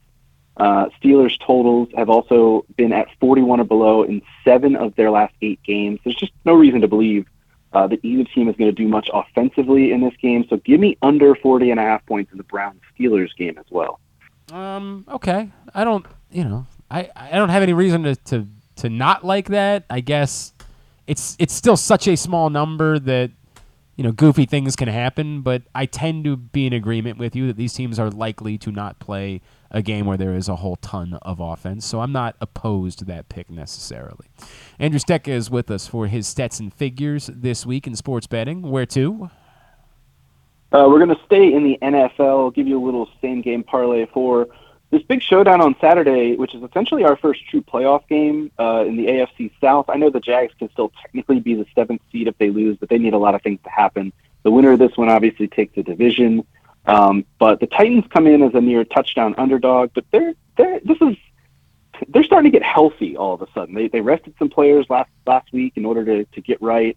Um, and despite the fact that they've been without Ryan Tannehill and haven't really trusted Malik Willis to do the job, their offense hasn't really been the issue. They can still run the ball. They obviously have a guy named Derrick Henry who's good at doing that. Um, it, the defense has been their problem, and again, that's mostly been due to some injuries, but those are starting to clear up. So I also really like the idea of Mike Vrabel as an underdog. He is 21 9 and 1 as an underdog of more than three points. Um, There's also another angle in this game that I like, though, and that is the total. Uh, there are a lot of numbers that favor the under in this game. Titans unders are 11 and 5 on the year. Trevor Lawrence at home is 12 and 4, going under in his career. And primetime games this season are 34 and 19 to the under. So I like the Titans in this game to keep it close and maybe even win it. Uh, and the way they do that is keeping the scoring down. So if you pair Titans plus six with under 39 and a half, that gets you to plus 207 odds. I don't like it, but I I like the math. I like the math you're doing. I just don't I don't I don't just don't trust the Titans any longer. I, I hear you. I understand. Um, I just really am fully a believer too in the Jaguars. Like I am utterly and completely a believer in the Jaguars. So I get it at six points. It's a good number. Um, the under, yeah. I mean, if if I, here the math that I like that you're doing is if the Titans win, I or if the Titans are going to be close, I do think it's because it's a lower scoring game. Um, so I like that math. I just don't. I don't like the Titans covering. I don't like that at all. So Right. that's where we're going to separate on that one. And then finally, Finally, we're going to head to Monday night in the college football national championship game. Uh, TCU is obviously a big underdog in this game, and I, I gotta I gotta cop to this. I, I did not think TCU was going to get past Michigan in the semifinal. In fact, I had Michigan laying the points in that game, but the Horned Frogs they kind of showed me that they have what it takes, um, not only to obviously hang with Michigan because they did that, but I think they can hang with Georgia in this game as well. There is an old steadfast rule in gambling that if you don't think an underdog can win a game, you shouldn't take them with the points. I'm breaking that rule right here. 12 and a half, too many points for me. This game opened up at 13 and a half or 14 in some places. It's come down a bit. I think TCU can score against Georgia's defense um, in a similar way that Ohio State was able to. Um, the total is 62 and a half, which says, you know, says that there should be points in this game. I think TCU has the better quarterback who should be able to make plays in this game. Um, and TCU only has three losses against the spread all year. They were decided by a total of seven points. So give me the Frogs over the Dogs with the 12 and a half points. I think you're insane. Uh, I don't know why it is that we do this. No, I'm- I, I, look, man, I, I, I don't like the number. I just, in diving in a little bit more to some of the analytics, like the analytics suggest that this should be a blowout as well. But I hear you. Like Georgia's defense probably not quite as good as advertised. I just don't know that TCU and what they did, like what they did against Mi- Michigan, was so specific to me. It was so specific that they needed Max Duggan to be able to keep the plays alive, and that's the unique part that I don't think they're going to be able to do against Georgia. I think Georgia is going to present something more difficult, and I don't know. When you say he's a better quarterback, I- to some extent I agree. But I think it's unique in how he's a better quarterback. I don't know that he's the guy that's going to stand in and make big throws down the middle. And I think that's about what you need to do in order to be able to beat Georgia. So that's where I'm. I just don't like the matchup, ironically, between these two teams. And that's why I don't like that pick. But you'll have the chance to laugh at me, or I'll have the chance to laugh at you in two weeks. Andrew Stecka, at A Stecka on Twitter, is how you follow him. Appreciate you, my friend. We'll talk to you again in two weeks, all right? Sounds good. Cheers, guys. It's Andrew Stecka, Stetson Figures, here on Weekend at Bookies. When we come back in, Brad Kronthal from Alloy Sports joins us, tells us what the numbers say about this weekend in football. We'll talk a little NBA as well. That's on the way. Weekend at Bookies. Gambling can be a fun and entertaining experience, but there are risks involved. If you're planning on betting on the game at the casino or on your phone or computer, know your limit, stay within it. Set a budget and a time to stop. Remember, gambling isn't a financial solution and it doesn't mix well with alcohol or drugs. Know the risks and have a plan before you begin gambling. For free and confidential services, call 1 800 Gambler 24 7 or go to helpmygamblingproblem.org.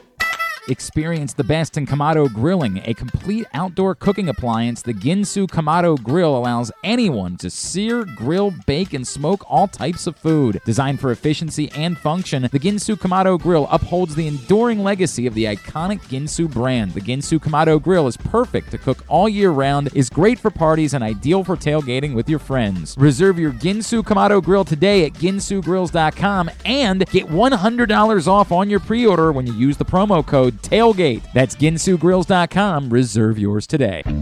Whether your focus is luxury and comfort, convenience and technologically advanced connectivity, or sporty performance and aggressive styling, we've got the perfect Highlander for you. Check out buyatoyota.com for deals on new Highlanders from your local Toyota dealer today. Looking for some excitement in the new year? Laurel Park has plenty of live horse racing events to spice things up this January. The much anticipated winter meet kicks off on January 1st, plus, we've got special MLK holiday racing on Monday, January 16th, and the Winter Carnival Stakes on Saturday, January 21st. Winter may be cold, but the racing at Laurel Park is hot. Learn more about upcoming January events by visiting laurelpark.com. Another Orioles season is in the books, and the Bataround was there every step of the way as the Birds posted their first winning season in six years. And after promoting two number one overall prospects in Adley Rutschman and Gunnar Henderson, Mike Elias has said it's liftoff from here. Hi, I'm Paul Valley, and along with my co-host Zach Goodman, we'll be here every Saturday from 10 a.m. to noon all off season, discussing every signing, trade, and waiver claim as we navigate the cold winter months that lead to spring training. You can watch us at youtube.com slash pressboxonline and facebook.com slash pressboxsports or listen live at pressboxonline.com slash radio. And if you miss a show, you can find us anywhere you get your podcasts. So tune into the Bat Around with Paul Valley and Zach Goodman every Saturday from 10 a.m. to noon right here at Pressbox Sports. It's the perfect time to sign the young basketball fan in your life up for a membership in the Retriever Kids Club. It includes free youth admission to all regular season UMBC home games, plus a t shirt and a drawstring backpack. Membership is only $35. It makes a great gift. Visit UMBCRetrievers.com slash kids club for more info. Membership is available for kids 12 and under in the Retriever Kids Club. Again, UMBCRetrievers.com slash kids club. If you can't listen or watch live, you can subscribe to the show via Spotify, Amazon, or Apple Podcasts. Leave a five star review while you're there.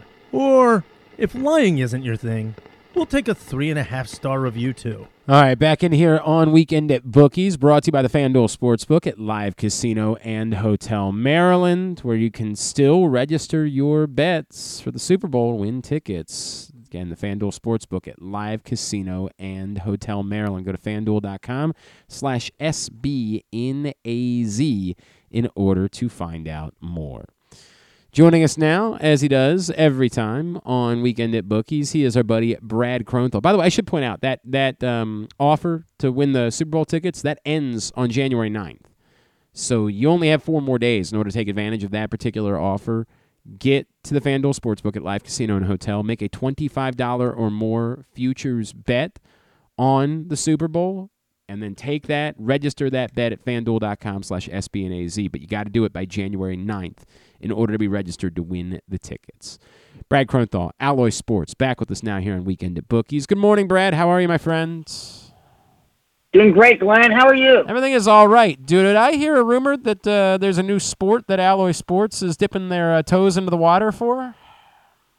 That's right. We just launched our NBA uh, prior to New Year's, so that's live with our Wizard, and then in the next couple weeks or so, we'll be giving the Alloy Pro out for the NBA as well.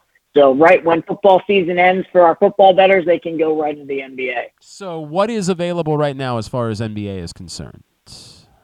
So right now, all users can access the Wizard platform. So our freemium platform, you come on, you can build a strategy in under 20 seconds, save it, pin it, and all those will be available to you. That's awesome. That's awesome. And then and then w- and once we get to the end of football season, what more will be available for basketball? Yeah, so then our Alloy Pro, so our premium su- subscription platform that has the full database at your disposal, that'll be ready uh, within the next month or so. That's awesome. Looking forward to that. That will be great, and we'll be talking obviously some basketball uh, it, once football season comes to an end. You and I. Um, what are you noticing? Tell me what's been working football wise. Yeah, absolutely. So last week, a strategy we built and wrote about a couple weeks ago is called our run and defend after a loss strategy. So this strategy incorporated teams with higher rushing yards per game, higher quarterback hurries from the defense, and then higher first down yards per game, um, and looking at teams specifically that are, were coming off a loss. So for that strategy, it won all three games that it looked at last week. It was the Cardinals, the Panther, and there was one more as I, well. I got the, Card- Uh, the Cardinals, this Bra- Cardinals, Browns, and Seahawks. I got it. Cardinals, Browns, and Seahawks. Browns and Seahawks. Yeah, so I'm looking at this week's, and the first game that pops out to me from this strategy is that's where the Panthers come in. Is the Panthers plus three and a half at New Orleans?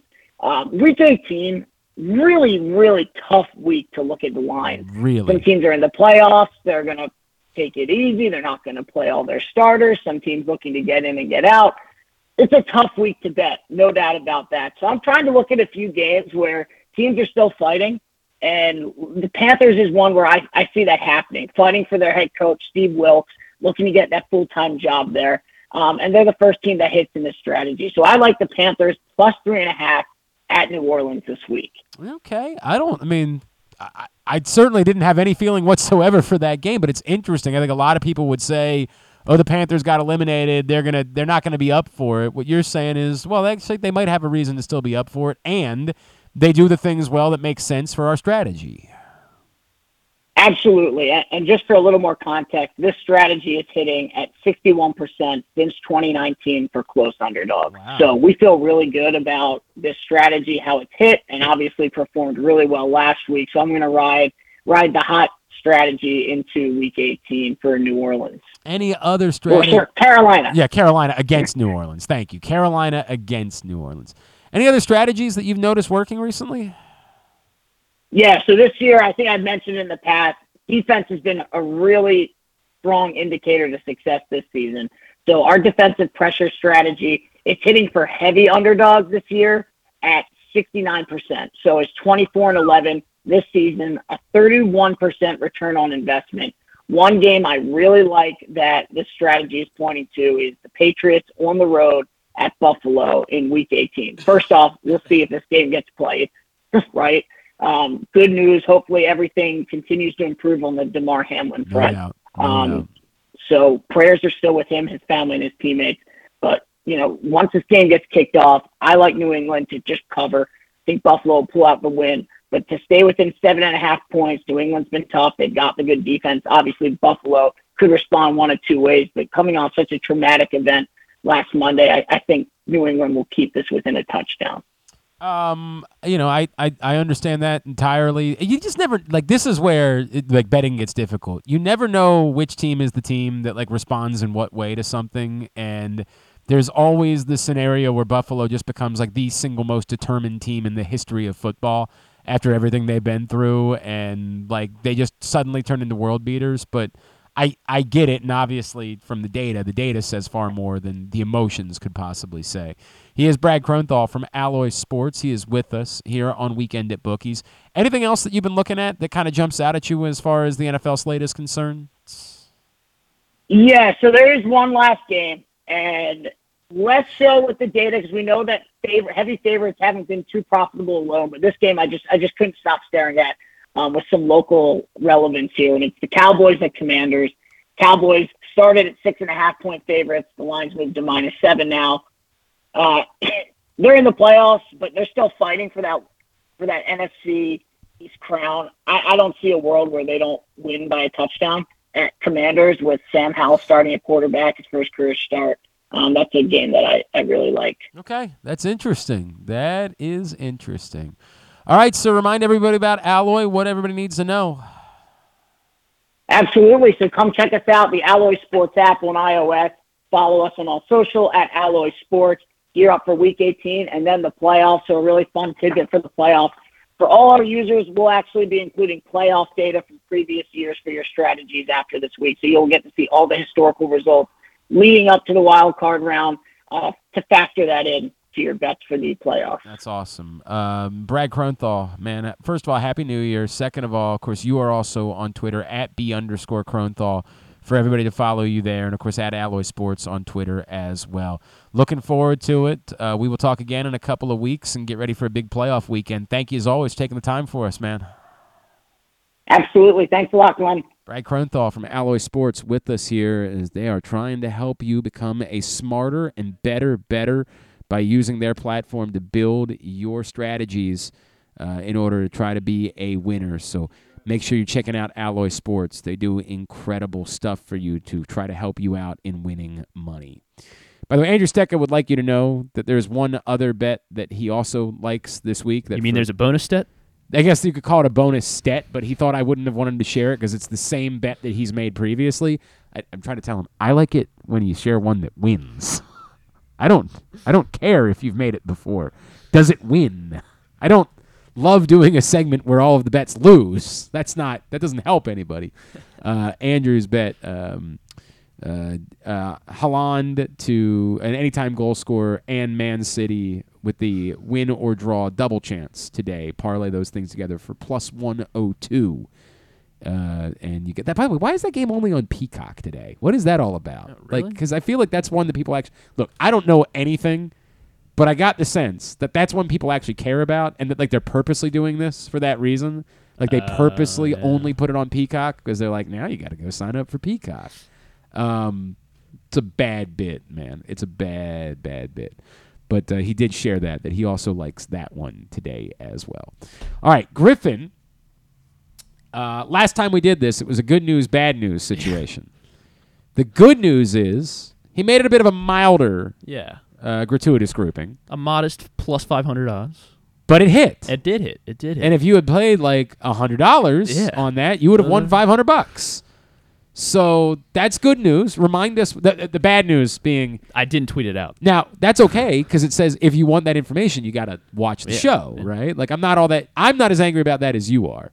you just wanted to be able to brag. Like did, that's all it was. You could have gone back and found the show and shared that. That's true. Yeah. You're not much of one for sharing personally the things that I- happen yeah, on this I guess- program. I guess so. I, I'll- I, I'll- I'll be better- I'll I'm be not. better I'm not that. trying to tell you how to live your life, but it probably would be a good thing for branding yeah. and for you know what you're doing to maybe be a bit more willing to share things related to the show. Just, just Yeah, putting that I out agree. there, I all agree. right? I'll- I'll just, work on just it. think about that. Now, when you lose this one, maybe you don't. What do you? What, what do you? Maybe I'm not don't. losing it. This is. so. Remind everybody what it was last time. Uh, I had I had Erling Haaland to score in the uh, FA Cup in their match against Liverpool, um, and he did. Is it like, Holland or Holland? I thought it was. I, I believe it's ho- like Holland. I guess the H right, you know what? I'm not even going to attempt. Go ahead. Just call- go you ahead. wanna call Stecca back? Sure. It would. No, I don't really. But I would Uh, like to know. he scored, like, I don't like in. getting people's names wrong. I want to make Yes, that abundantly yeah. clear. I'm not one of those. I prefer to have the name right, but clearly you don't know. So I need you to get to the bottom of it for the next time we have this conversation. Make So we sure had. Erling to score. In a, Thank you. in you. that Oh, he, EH. he scored like ten Oh. EH we call yeah. him.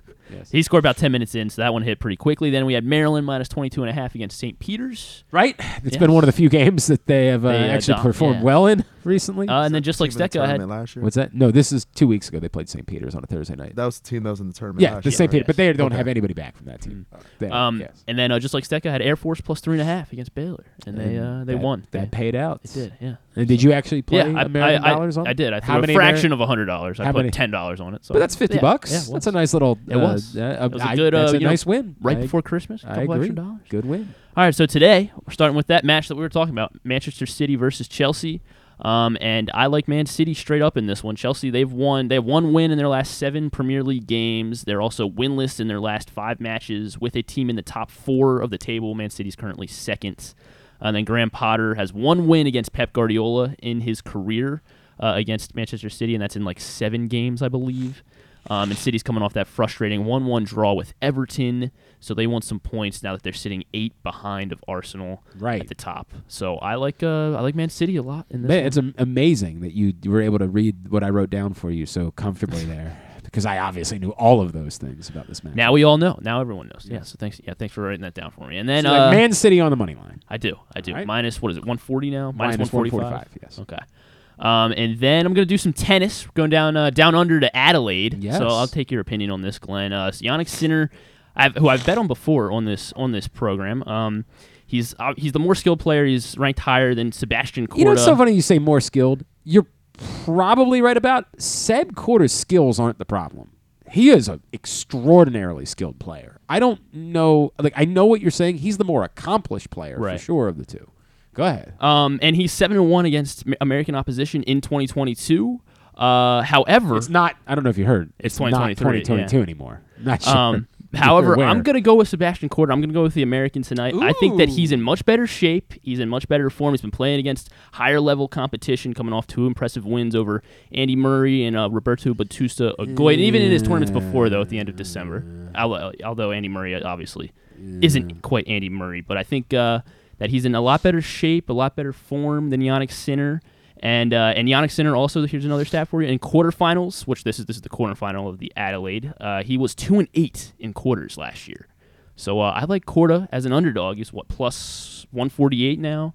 Uh, so I will take Korda as my second leg of this. For the record, I like the boldness of it, but I don't like the pick for a for a parlay. I would not play Okay. this. Well, I like uh, I like Korda a lot, and Sinner. I feel like I like Korda too, but I I just this is way too. I would say like I think these numbers are right. I think Sinner deserves to be a slight favorite in this match, which doesn't mean that Seb Korda can't win it. Like I do think that Seb Korda, when he's in form, can beat a lot of players. I think an informed Seb Korda is a threat to do a lot of things. We just haven't seen him consistently in form enough for me to be confident that he's definitely in form versus no offense, but beating Andy Murray isn't even a good win anymore. I mean, like it's it's just winning a match.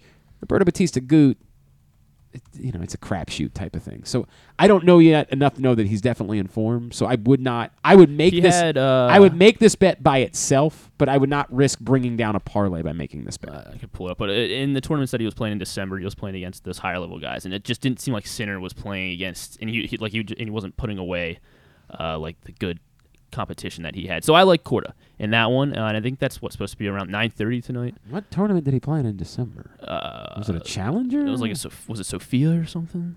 What? Some it was I don't know. It was, it was you know in Europe somewhere. I, I don't even know what tournaments they were playing in December. Right, so. I'll pull it up for you. Okay, you you tell me. Sinner was, and he he lost. Uh, he lost. Oh, you mean Sinner? I thought. Oh okay. yes, sorry. I thought you meant Korda, but I still don't know what what tournament it was. All right, Jannik Sinner match results. He he lost in Paris to some guy. And Paris was like back in the fall. Like what? I don't know what we're doing here. Oh, that was. Oh, I, I misread. My, yeah, you're right. That so it wasn't as, as recent as I thought. Either way, I'm I'm I'm all All in on look, man, look, man, I'm all in on Seb Korda. It's, too not, late now. It's not impossible. It's not too late now.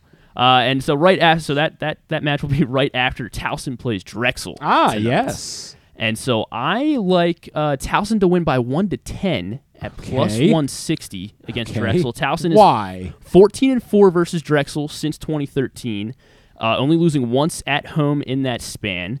Uh, Towson's obviously the better team, uh, even though they haven't quite played like it in terms of results in the last week or two. Uh, but I think it's a really good get right spot.